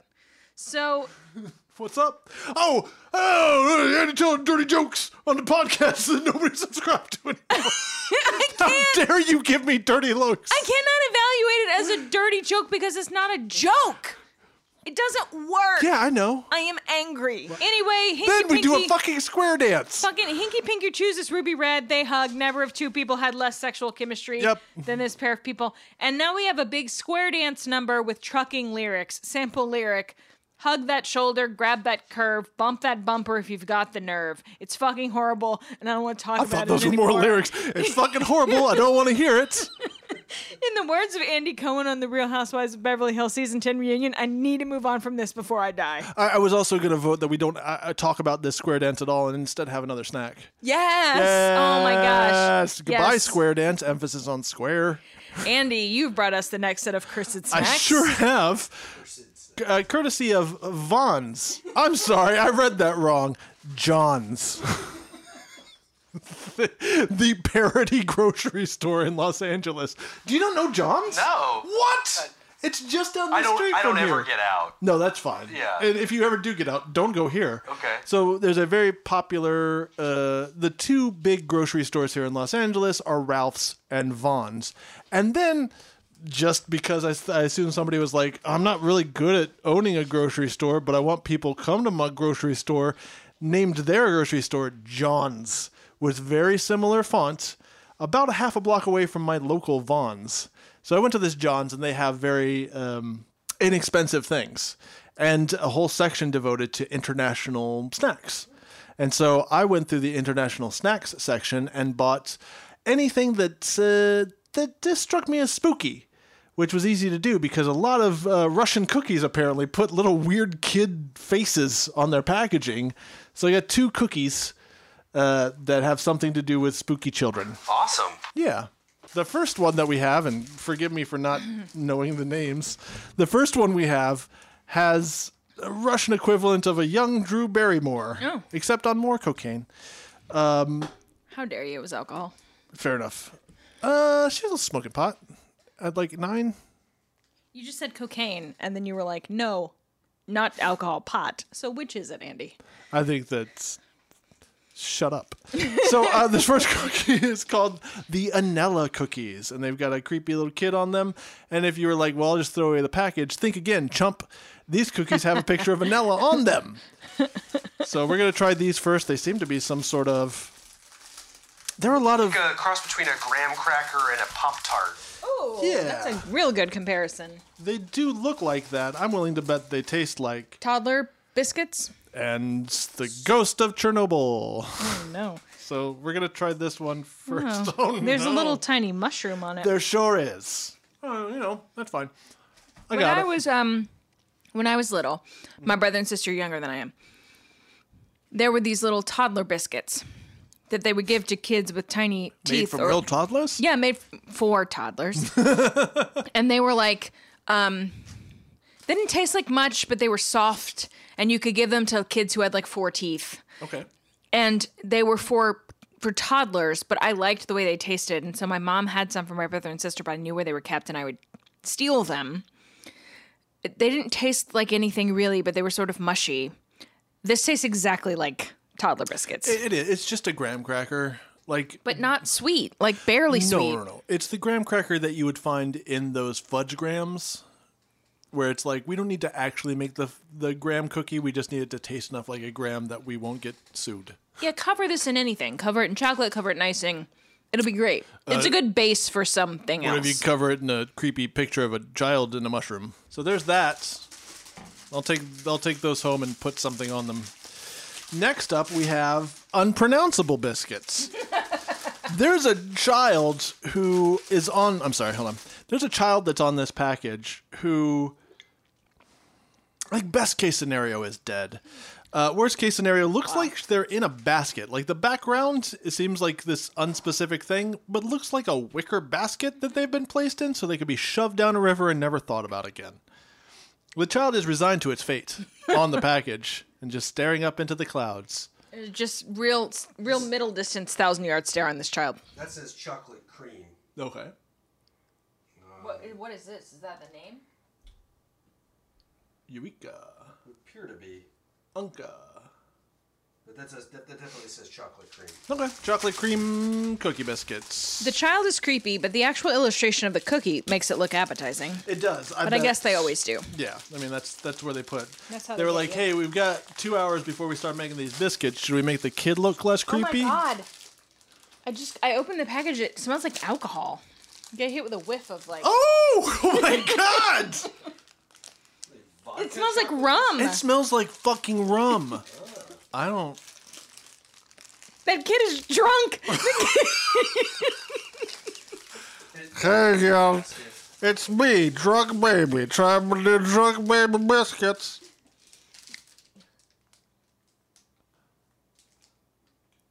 oh, it's so rummy. I'm not doing it. I can't do it. It'll make me sick. Taste it. Yeah. Okay. It tastes. It tastes like rum. I mean, it looks like a, like a little Debbie snack cake at first glance. It tastes like a rum cake or something. I mean, I'm sure there's no rum in it, but it has that flavor. Yeah, that flavor. I can't. I can't do it. These are actually pretty good. Well, they're all yours now. like now. rum. I mean, I have these- no, no taste. Put this at the foot of your bed so that the, the rum child can watch. Baby rum ghost cakes. when in Russia, try delicious rum baby chocolate cakes. Those are tasty, but I laugh at your jokes, so what do I know? What do I know? That's all yours. Miles, you're our rum baby. well, you can have the rum baby cookies. I'll take the, the toddler biscuits, and we can call it a fucking day.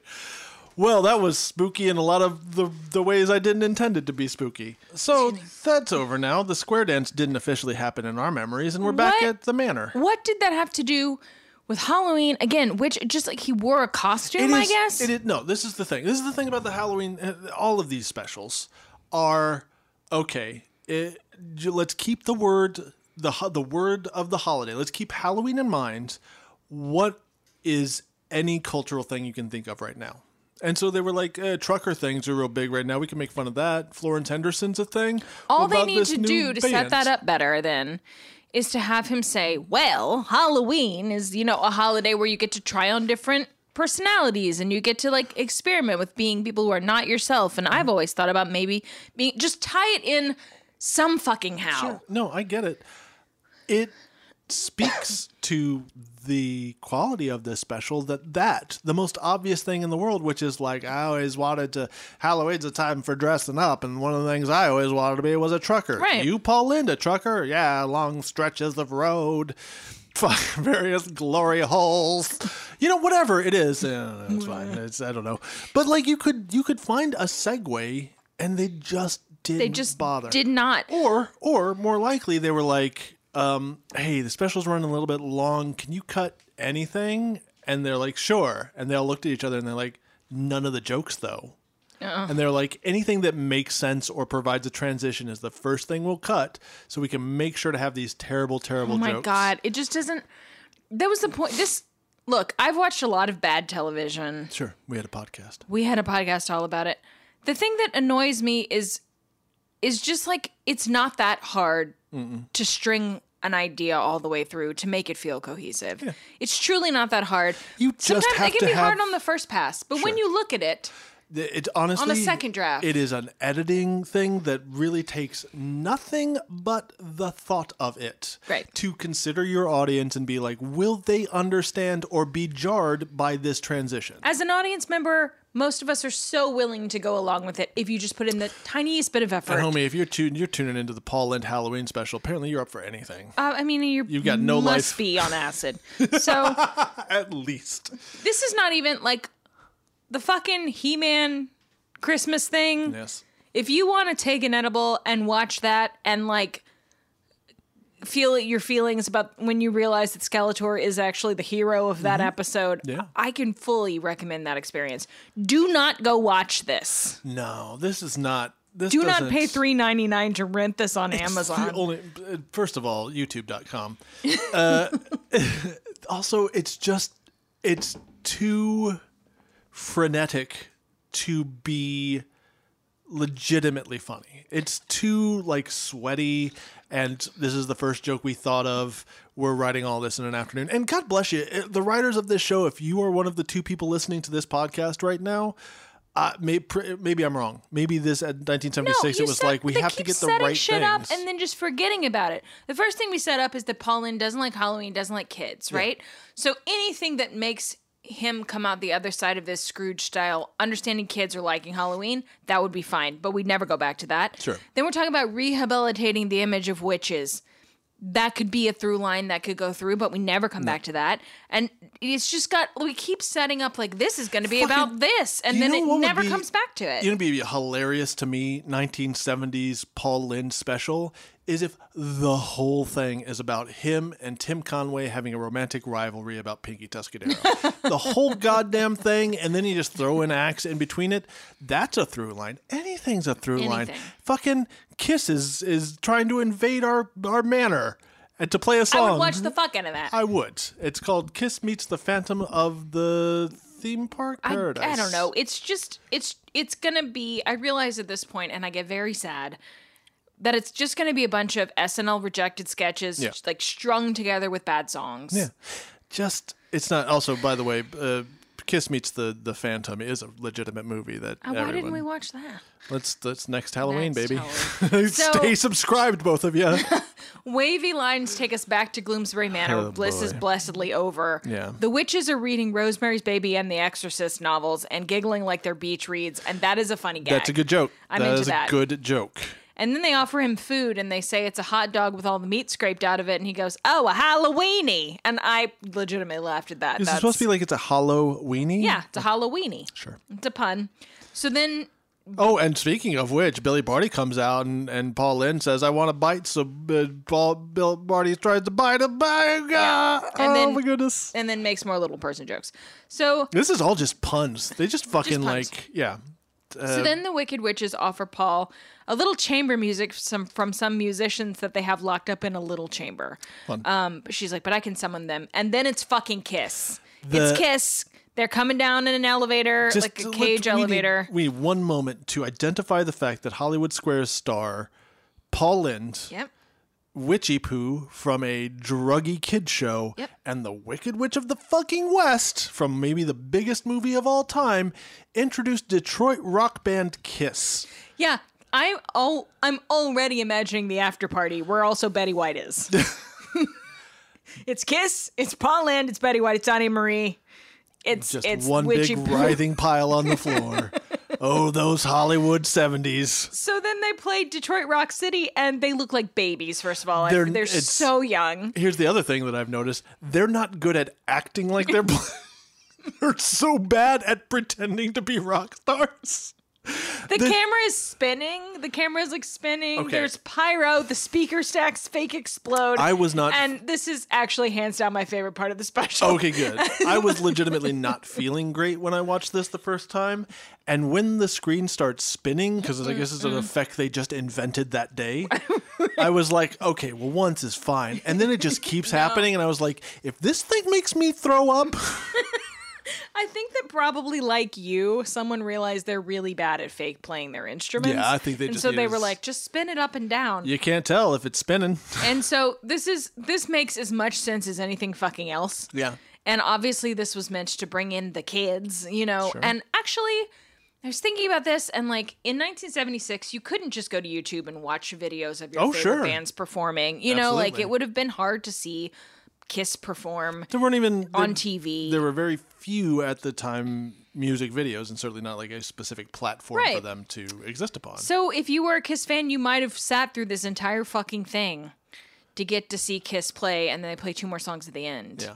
So this is my favorite part of the, the I- this performance. I'm gonna be honest with you. Kiss Kiss playing was a good reprieve from the rest of this Yeah. thing. It was it was nice to come back, and there's enough like funny ridiculousness in Kiss just being there. Right. That's fine. Uh, so they do Also, this. in them sort of, they'll do it more later, but sort of like shilling for Kiss, and they're like, their billboard numbers are da da da, and I'm like, Though this the next segment is is ridiculous. we'll get to it. So then this the screen spins until we all lose consciousness, and we fade back in on uh, the gang playing Witchy Monopoly. Which is Monopoly. Where you can Park buy Place it or is- burn it down. yeah, which I guess every every property's a lawn. And Paul is just playing Monopoly because he, I guess, lives here now or he's accepted his fate. He still has two wishes. He's not in a hurry to use them. hey, you know what my wish would be? I want to wish I'm not playing Monopoly. Right, exactly. Ever I'd again. like wish to go home. Yeah. So the Wicked Witch of the West is bored, much like everyone else, and Yep. says she's going to take a bat into town and see a movie. And Paul says he doesn't want to play these games anymore. I'd rather be in the middle of the Sahara Desert. In fact, I wish I were. Oh no. Oops, the thing that always happens where the second wish is something you accidentally said. But he has enough time before they poof him off to the Sahara Desert to ask to be a rich sheik who's a great lover. And they're like, okay then. And they agree to set that up. All right. Wavy lines, and now we're in the sheik's palace. And I'm This is- braced. I am braced. Yeah, this I've just I, I've I've divided everything up into the various parts of it. It's uh, Wait, this is my this is my first line about Sure. the sheik. Paul enters in stereotypical Middle Eastern garb, and at least he's not in brown face. At least. Oh wait, maybe he is. It's It hard to be. tell. It's really difficult to tell. So I don't know. He may I be wearing some like dark makeup. It's not egregious. Yeah. Uh, but I couldn't tell because the video quality was not great, even on Amazon, whether or not he's in brown Look, face. that's it's not the least of our problems, but we do have plenty of other problems. Oh my God. So let's talk about what has happened here. Uh, this is this is something that is referenced so often that it wasn't until this bit that I was like, where the fuck does this come from? Because Yeah. there is this, there's a, a bit in uh, Raiders of the Lost Ark. Bugs Bunny very often is playing a sheik, and it Yeah. all dates back to uh, a series of basically exploitative movies that started in the silent movie era with the movie The Sheik. 1921, sure. starring Rudy Rudolph Valentino, which Right. was his like his signature role was this great romantic lover and he I think originated this trope of a powerful uh sheik who's a great lover who lives in the desert kidnaps a lady holds the lady against her will and eventually the lady's like I'm into you Yeah. the end. So this happened in the movie The Sheik in 1921, and then the follow up in 1926, Son of the Sheik. I'll let you uh, fill in the blanks there. And then that trilogy concludes with 1927's She's a Sheik. This is 50 years later. Yeah, exactly. Uh, Enough of a trope, and I'm assuming did not stop there. That's just where it started. I mean, Lawrence of Arabia was a big, For huge sure. thing. and it might have been around this time. I don't know when Lawrence of Arabia came out. Hold, please. Let me tell you the uh, the summary of the 1927 movie "She's a Sheik." I, I'm assuming it's she's all that, but in the Sahara Desert. At the end of it, the sheik takes off their glasses, and they're like, "Oh, was I a fucking sheik bet?"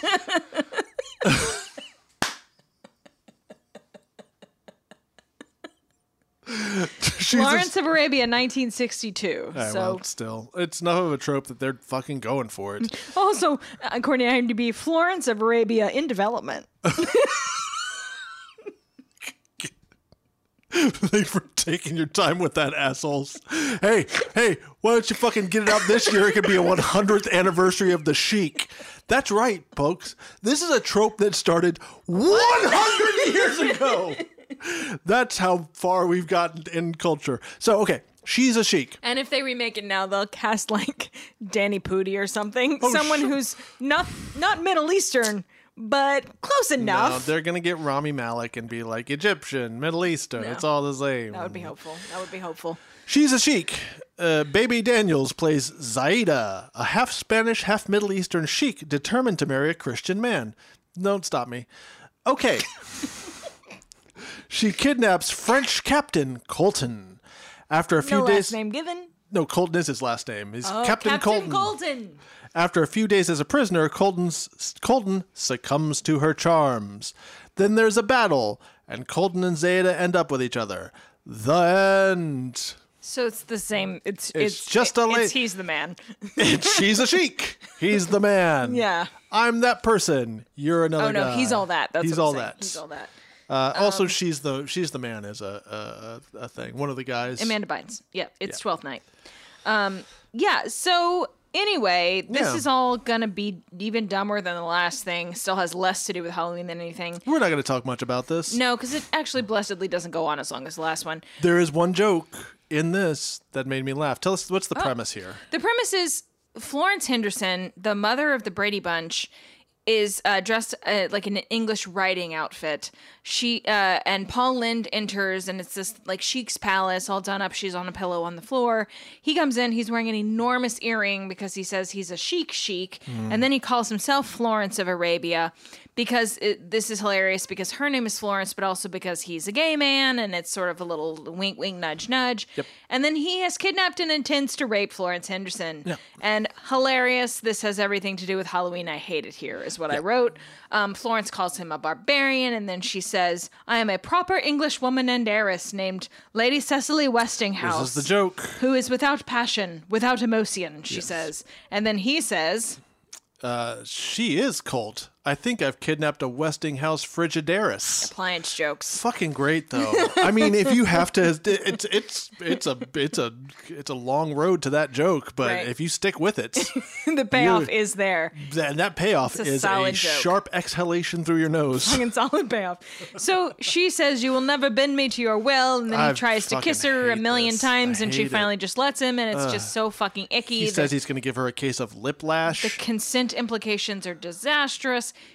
He tries to bribe her with jewelry, and then a cockatoo, which is actually a parrot. Yeah, Tim then- Conway comes in. He's from the French Legion. He's been tipped off by Florence Henderson, and he's She's there a to. spy. She's there to take his. He's got a Russian accent. He's the sheik's nemesis. It's- I have never been happier to see Tim Conway because the kissing stops. Yeah. Um, drags drags uh, Paul Lynde out there, who by doing so drags Florence Henderson, who's attached to them. Then Paul Lynde comes back, and she's like, "You escaped," and he says, "No, I bribed him by giving him the cockatoo." Quote. Parrot. Yeah.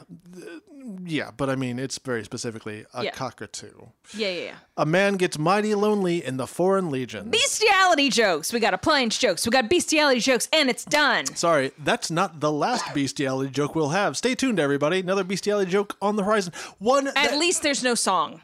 there is and you can this this unlike the next bestiality joke you can kind of get away with this one because if you dig very slightly this this there's more effort put into this joke than any transition it's a parrot parrots have been known to talk if you are lonely getting a talking parrot would alleviate that loneliness But it's a cockatoo. They keep saying it's a cockatoo, even though it's clearly a parrot. Yeah. Why did they not just call it a parrot? because anyway, one of this it's not a parrot doesn't have any single s- slang for penis in there oh, you're right. Cockatoo has to- at least one. If I had to guess, there was supposed to be a song here that got cut. If I had to guess, Well, then, on behalf of both of us, thanks. Thanks. Fucking thanks. hey, the concept of time. Thanks for limiting this Right. special. So there's another passionless kiss. Oh, it's what bad. the fuck? I mean, I have to assume that the fact that he keeps getting into all these heterosexual entanglements is a joke, right? It's like part of a We're- joke. It's certainly not to. Uh, it's certainly not any kind of turn on You're, situation. and you're not you're not pulling the wool over anyone's eyes. No one in the audience thinks like, "Ooh, Florence Henderson and Paul Lynde, hot, hot, hot." You know, like That said, Chelsea, I mean, I've heard stories. One directly from I think my mom said this at one point that back in the day, a lady uh, who's less knowledgeable of the world could get a little confused, and then a lot of women had these huge crushes on Liberace. And we're like, "Oh, I love him. He's so he's such a ladies' man." yeah. I mean, I and guess I Liberace can see that. is so gay so gay. that he was Liberace.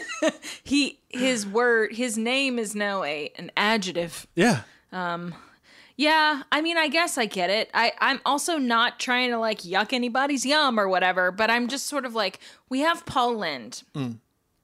We are six or seven or eight writers in a room. and we're like, Paul Lynde, what can we do with him? Anything. Dream scenarios. We'll build the sets, we'll have the costumes, it'll be amazing. Uh, First, he gets into a love triangle as a trucker. As a trucker? Oh, I was going to say as a trucker. Okay. He's a rapey chic that kidnaps chic. Florence Henderson. I have that. I have both of those written down here. Amazing. We're gonna build this entire special around him kissing women which is something he clearly does not want to do. Like it could have been anything. It could have been anything. It could have been more thematic for fucking sure, but it could have been literally anything. It just it is just such low hanging fruit that it does feel like this was slapped together in an afternoon. he doesn't have to kiss anybody. You didn't have, to kiss, anybody. Certainly not- You didn't have to be this way, Andy. Also, are you saying it was Paul Lynde's choice that he wasn't born as a rapey chic? How dare you? Okay, do you know what I really need now? So I have the strength to go on and finish this thing up with the third wish. What's up? An actual good snack. Um, which I have found a recipe for. I need to go throw it together because it only takes a minute. I think you're actually really gonna like it. Okay. So you sit tight. I'm gonna go fix our snack, and then we'll have the strength to finish this stupid thing. Sounds good. Don't try to take me to a disco.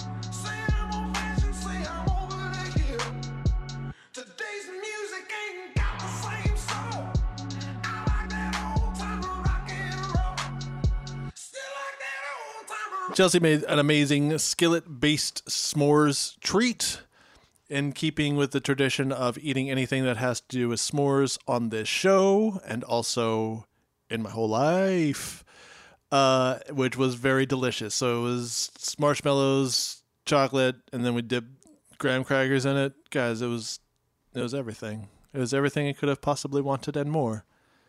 And s'more. I think it was very good. I used um, pumpkin marshmallows because that's what I had in the house, and I think next time I would just use regular marshmallows. Uh, but this is a very, it was very fast to put together. I think it would be fun at like a party. Like they say in Bogalusa, Louisiana, quicker than building a fire. That's exactly what they say. Not my pig, not my fire. pig in the fire's worth two fires in a bush.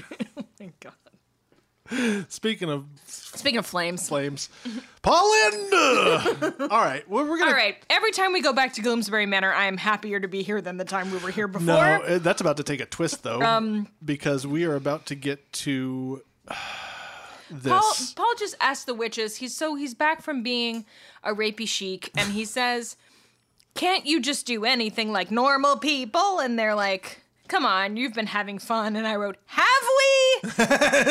Paul Lynde, you speak for us all. and he says, "You're not as bad as you look." But come to think of it, nothing's as bad as you Nothing look. bad as you it took look. seven people to write this show, Andy. Yep. So- seven people to write this show. Lynde decides to use his last wish for the witches. For unknown reasons. Doesn't matter. It, I, I, it's Paul Lynde is like, can I just wish the special was over? uh, the witches say they want to go to a Hollywood disco. Fuck. Fuck you. Fuck you, witches. Fuck you, this special. I want to go to a Hollywood disco. So the wish is is used and this set turns into a very well appointed but completely unnecessary Hollywood disco. Yeah, which is Hoo just boy. I mean, it is the only way this special can end and there's actually an amazing episode of the podcast you're wrong about about the fact that like disco was very a very black, very queer subculture that was completely appropriated by Hollywood, white people. They made Saturday Night Fever. There are no queer characters in it. There are no black people in it. Absolutely. And, And so then the only time that they included any any uh, African American or homosexual uh, uh, identification is during the disco demolition rally, where they 100% made it about gay people suck. Right. And like, so now we have Paul Lynde reappropriating disco but not. But he's not out. I, the whole thing is so like, what are the kids into? We got Kiss, we got disco, truckers, I guess, rapey sheiks. That's a Mm-hmm. Fifty-year-old bit that's still got legs. It doesn't have legs. It doesn't have legs. And so, of course, we have to now we have to have a disco section, and Gloomsbury Manor is transformed into a Hollywood disco. He gets a sparkly tuxedo, and the witches have to wear what they had on. Sure. I was like wet, ready for that costume this is their change. first time at a Hollywood disco, Chelsea. Uh, so it, it works within the, the reality of the show. Look, as a person who just recently got kicked out of the Beverly Hills Hotel for wearing ripped denim, I can true? say, oh yeah. Did you tell me about this? No, it's happened like a week ago. You got kicked out of a place for wearing ripped denim. there is a strict dress code at these types of places in Los Angeles, Uh huh. and these witches should be better dressed for this. I'm sorry. What was the who kicked you out? the Mater di Pepe. Uh-huh. I, I mean, I legitimately could have guessed that. It's a longer story, but that's the gist of it. You can't wear a crop top. I wasn't wearing a crop top, but I easily could have been. Or ripped denim, or any number of other things, I guess. To dine at the Polo Lounge at the Beverly Hills Hotel. I had a meeting there with a producer. I showed up in ripped denim. They kicked me out. Looking like Taylor Swift on a skateboard, and they were like, "Get out of here!" I like, wish if someone were like, that Chelsea reminds me so much of Taylor Swift on a skateboard, I'd be like, where where did I go right? You know? like fuck yes. Um anyway, we went to somewhere else, but it was fine. Uh but yes, all that to say Los Angeles has a strict dress code around the discos. So, uh, Witches are pumped to be at a disco, there's nevertheless. a there's a limit, legitimately decent joke. Yes. Paul Lynde says after the party, let's go to Forest Lawn for a nightcap. I did I did think that I was did. a pretty was good like, joke. but I also Local s- jokes. Yeah, that was the other thing. Was like, do I think this is funny or am I smugly going? I know where that is. No, both. Forest Lawn was a big thing. I mean, I don't know if it's a big thing outside of Los Angeles, but Mm. at the time, it was supposed to be like the Disneyland of death. It was a whole different kind of cemetery. I just heard a podcast about this. Um, the American Hysteria podcast talked about Forest Lawn in their episode about death and how the guy who founded it was like, "This is going to be a whole different kind of cemetery. It's going to be like a beautiful place where people This like to your mama's go." cemetery exactly. unless she's buried here. And then it is your mama's cemetery. But anyway, Here's the other uh, uh, animal uh, bestiality joke. oh, and they're talking about uh, people uh, d- discoing, and someone, uh, t- uh, Paul Lynde says Tim Conway was out there doing the monkey, and then the witch. Oh, the witches have asked Paul Lynde to be the MC for the Hollywood disco, tell a few jokes, and then introduce the music again. yes, yes. And he tells jokes, but then the witches beat him to the punchline. Yes. Hilarious. And he So- gets annoyed about that. Oh boy, go fuck a It was a disaster. Oh, go fuck a man. it's the worst insult he can think of, I guess. Cell phone. Um, he says, he says, I just saw Tim Conway was out there doing the monkey, and the Wicked Witch of the fucking West goes, "Tell the monkey bit him." There's no, there is no way that that's not Tim Conway Doing a monkey. Oh my god. fucking the monkey. Tell the monkey bit him. No, Margaret Hamilton, I am so sorry. Yeah, rest in, Oh god. rest in power, Oh God. There was a better joke. or should I say, Wicked Witch of the West in power. Oh my god. This is the point at which Miles nodded. much like us right now, everyone in this special is super punchy at this point. Yo, for real. They're grabbing each other's hands. They're laughing like loons. Nothing means anything anymore Mm-hmm. Nope. because we've reached the curtain call, and everyone who was here before is now disco dancing. Uh, Florence Henderson sings that old black magic, and not even all the cocaine in the 70s can make this okay. And I wrote, I guess we're at the supreme ordeal. if he was on Oh. a journey to accept witches as people and now they're all friends, then that would make Oh. sense. This would be a great point for him to have a line and say, "See how great witches are. See, they're not all bad." Hey, you know And what? I started out this special hating Halloween, but look how it brought us all together. Anything. Uh, I timed that line. It took me literally five seconds to wrap this thing up. Goodbye, everybody. Here's we Kiss. have abandoned every premise we set up. I am the only person who remembers or cares. You and me, the only people I who don't care, about this. The witches, witches have Don't also stopped caring about why they brought him here. Mm-hmm. And I'm gonna say that Florence's performance of that old black magic is our reward because this is a variety special That's and I have already gone too much work trying to make this make sense. Florence Henderson's Old Black Magic is part of the Supreme Ordeal. Our reward is the next segment, Yeah. which starts out by one of the characters asking, "What does number one with a bullet mean?" Oh, well, I would like to go back and say Oh. once again, just so I can be on record saying something I've said off record many times. There does not need to be a disco version of everything.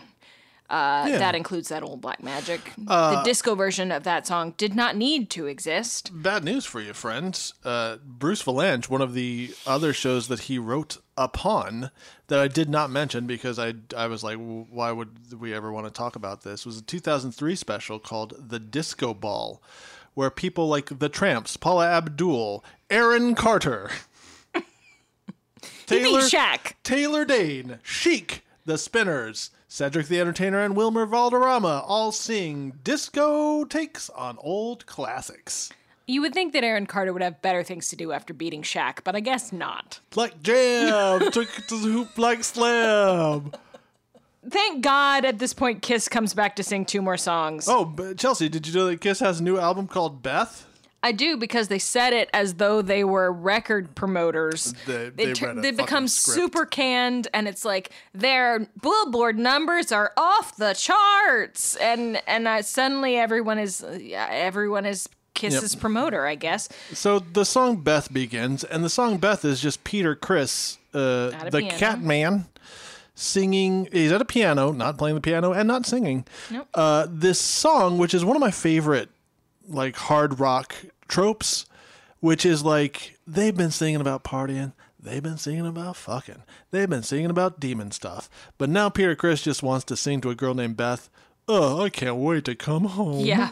and it's the whole thing is like I'm on the road and it sucks having to rock this hard, but then just like in 15 minutes I'm gonna drive home and fuck the shit out of you. Oh, Beth. Beth is like, I'm not waiting Beth's around. like- I moved out long ago. I, I, can I can I tell this record they have the wrong number?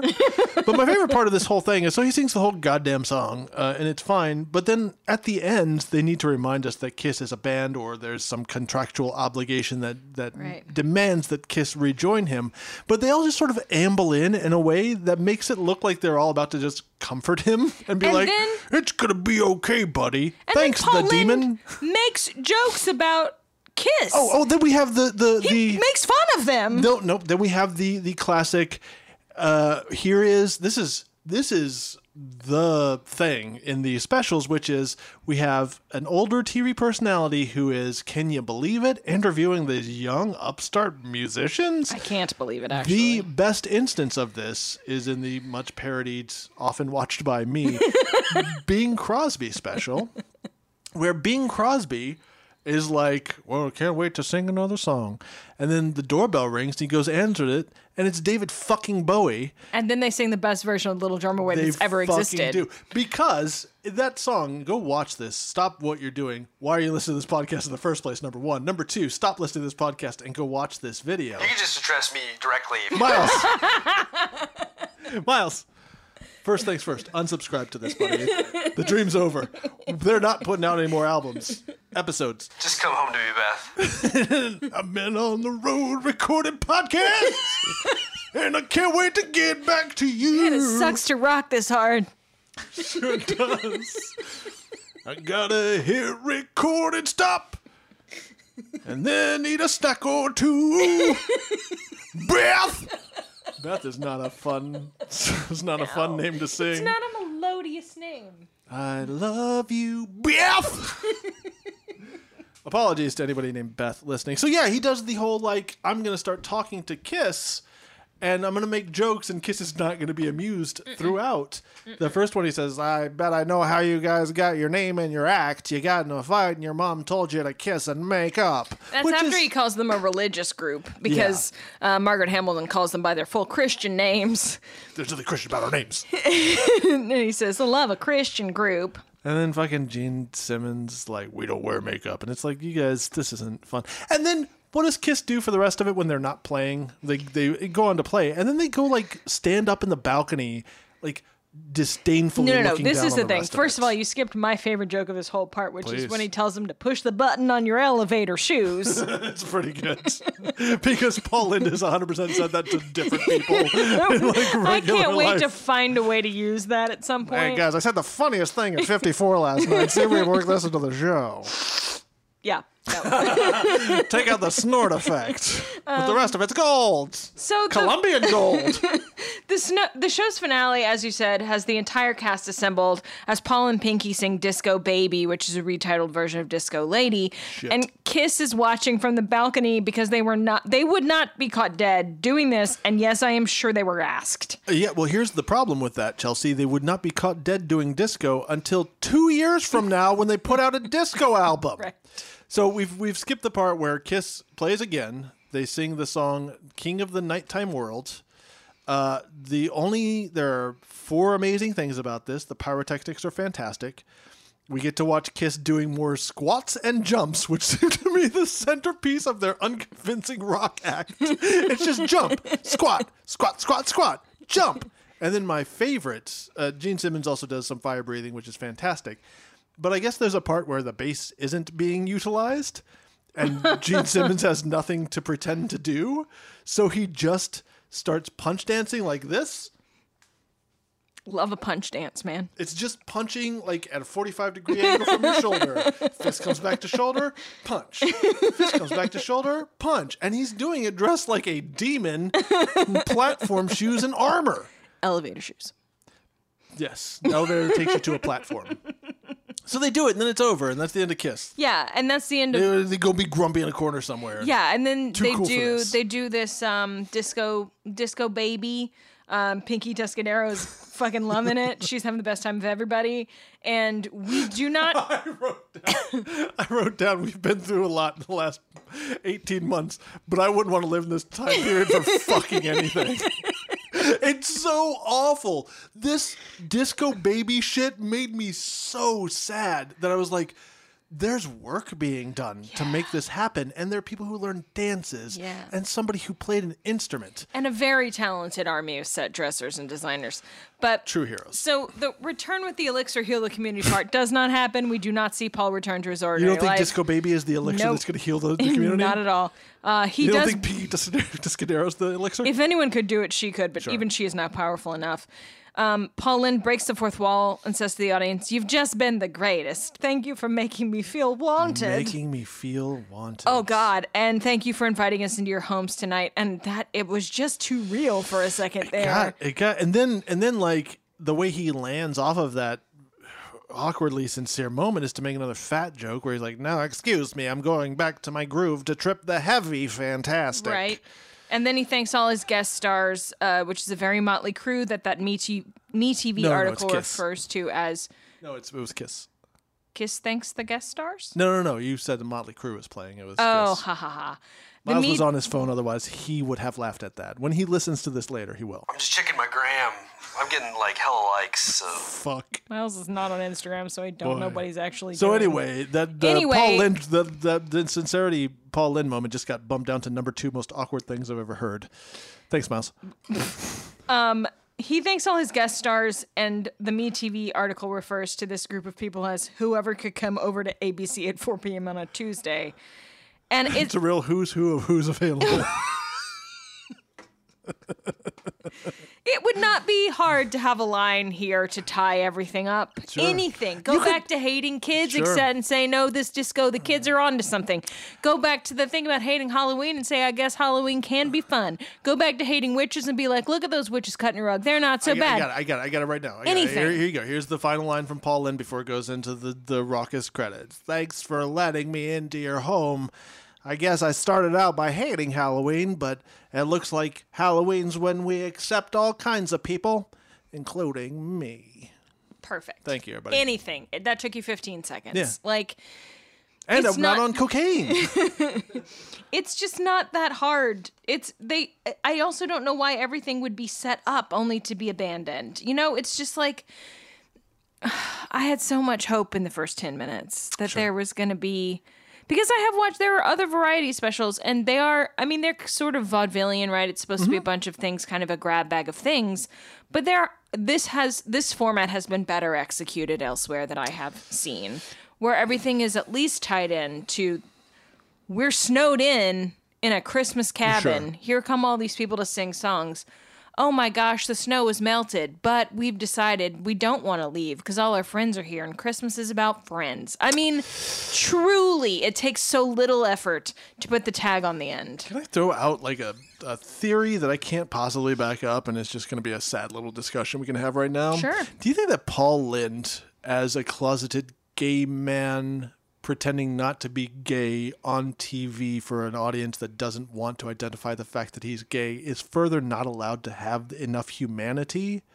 In some situation like this, that it's like we have to keep him at every possible arm's length. Do you think it's just we can't think of Paul Lynde as being sincere? I don't think, well, maybe, but that doesn't give the writers an excuse. It's not an excuse at all. And in fact, if it's true, it's horrifying, but it just feels like I'm thinking about other Christmas and holiday specials, and everybody has number one, everybody has a legitimate romantic beat in there somewhere. We can't have that because, God forbid.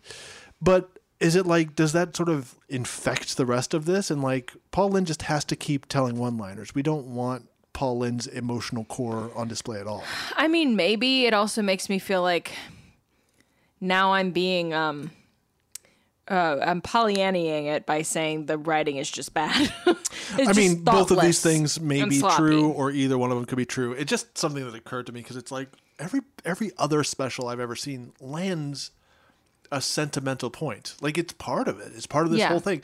The fucking uh, Garfield Halloween special fucking landed a family bit Yeah. and a I'm happy to be alive bit and and we just don't have that. It was like thanks for making me feel wanted. That's the literal least you can hope for Yeah. in a situation, especially if you are a a star who has their own Halloween special I don't know, and Oh, man. b- bought Errol Flynn's mansion. You would think that, like, yeah, clearly I feel wanted in this society, but it's I don't know, I, or I'm reading too much into it. and It's just shitty writing. I think it's just shitty writing. Could be.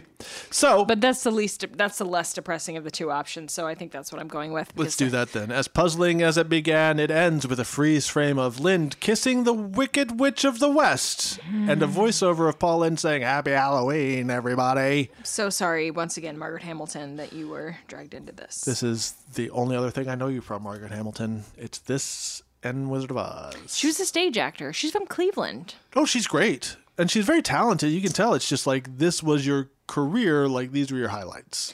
Yeah, I mean, she was typecast before she got that part as sort of like spinsters. Sure.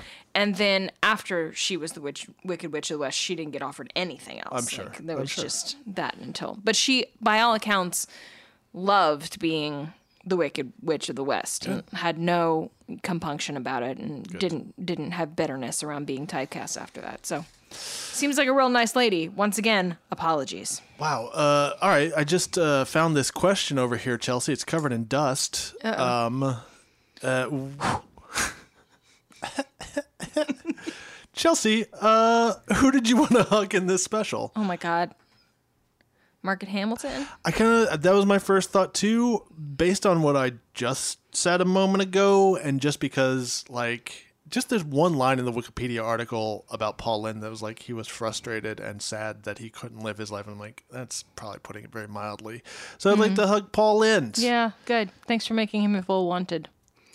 It's the least I can do. Did you learn anything? Uh, uh, I learned um I learned about trucker culture. I learned I learned about uh uh the um the doctor whatever's the onesie. Dr. Denton's. Dr. Denton's. There's that. Yep. Uh, I learned that KISS has a hot new album out called Beth, and it's at the top of the charts with a bullet. That uh kind of information that will never age. Will never go out of style. I learned that, uh, especially after our many, many episodes of podcasting, that if we tried hard enough, you and me, we could ignore whole segments of a special. Like, remember when there wasn't a square dancing bit? Absolutely don't because I don't know what you're talking about. I don't know what I'm talking about either. It's just mumbly words. Andy Andy, how do you think this went? It was a disaster.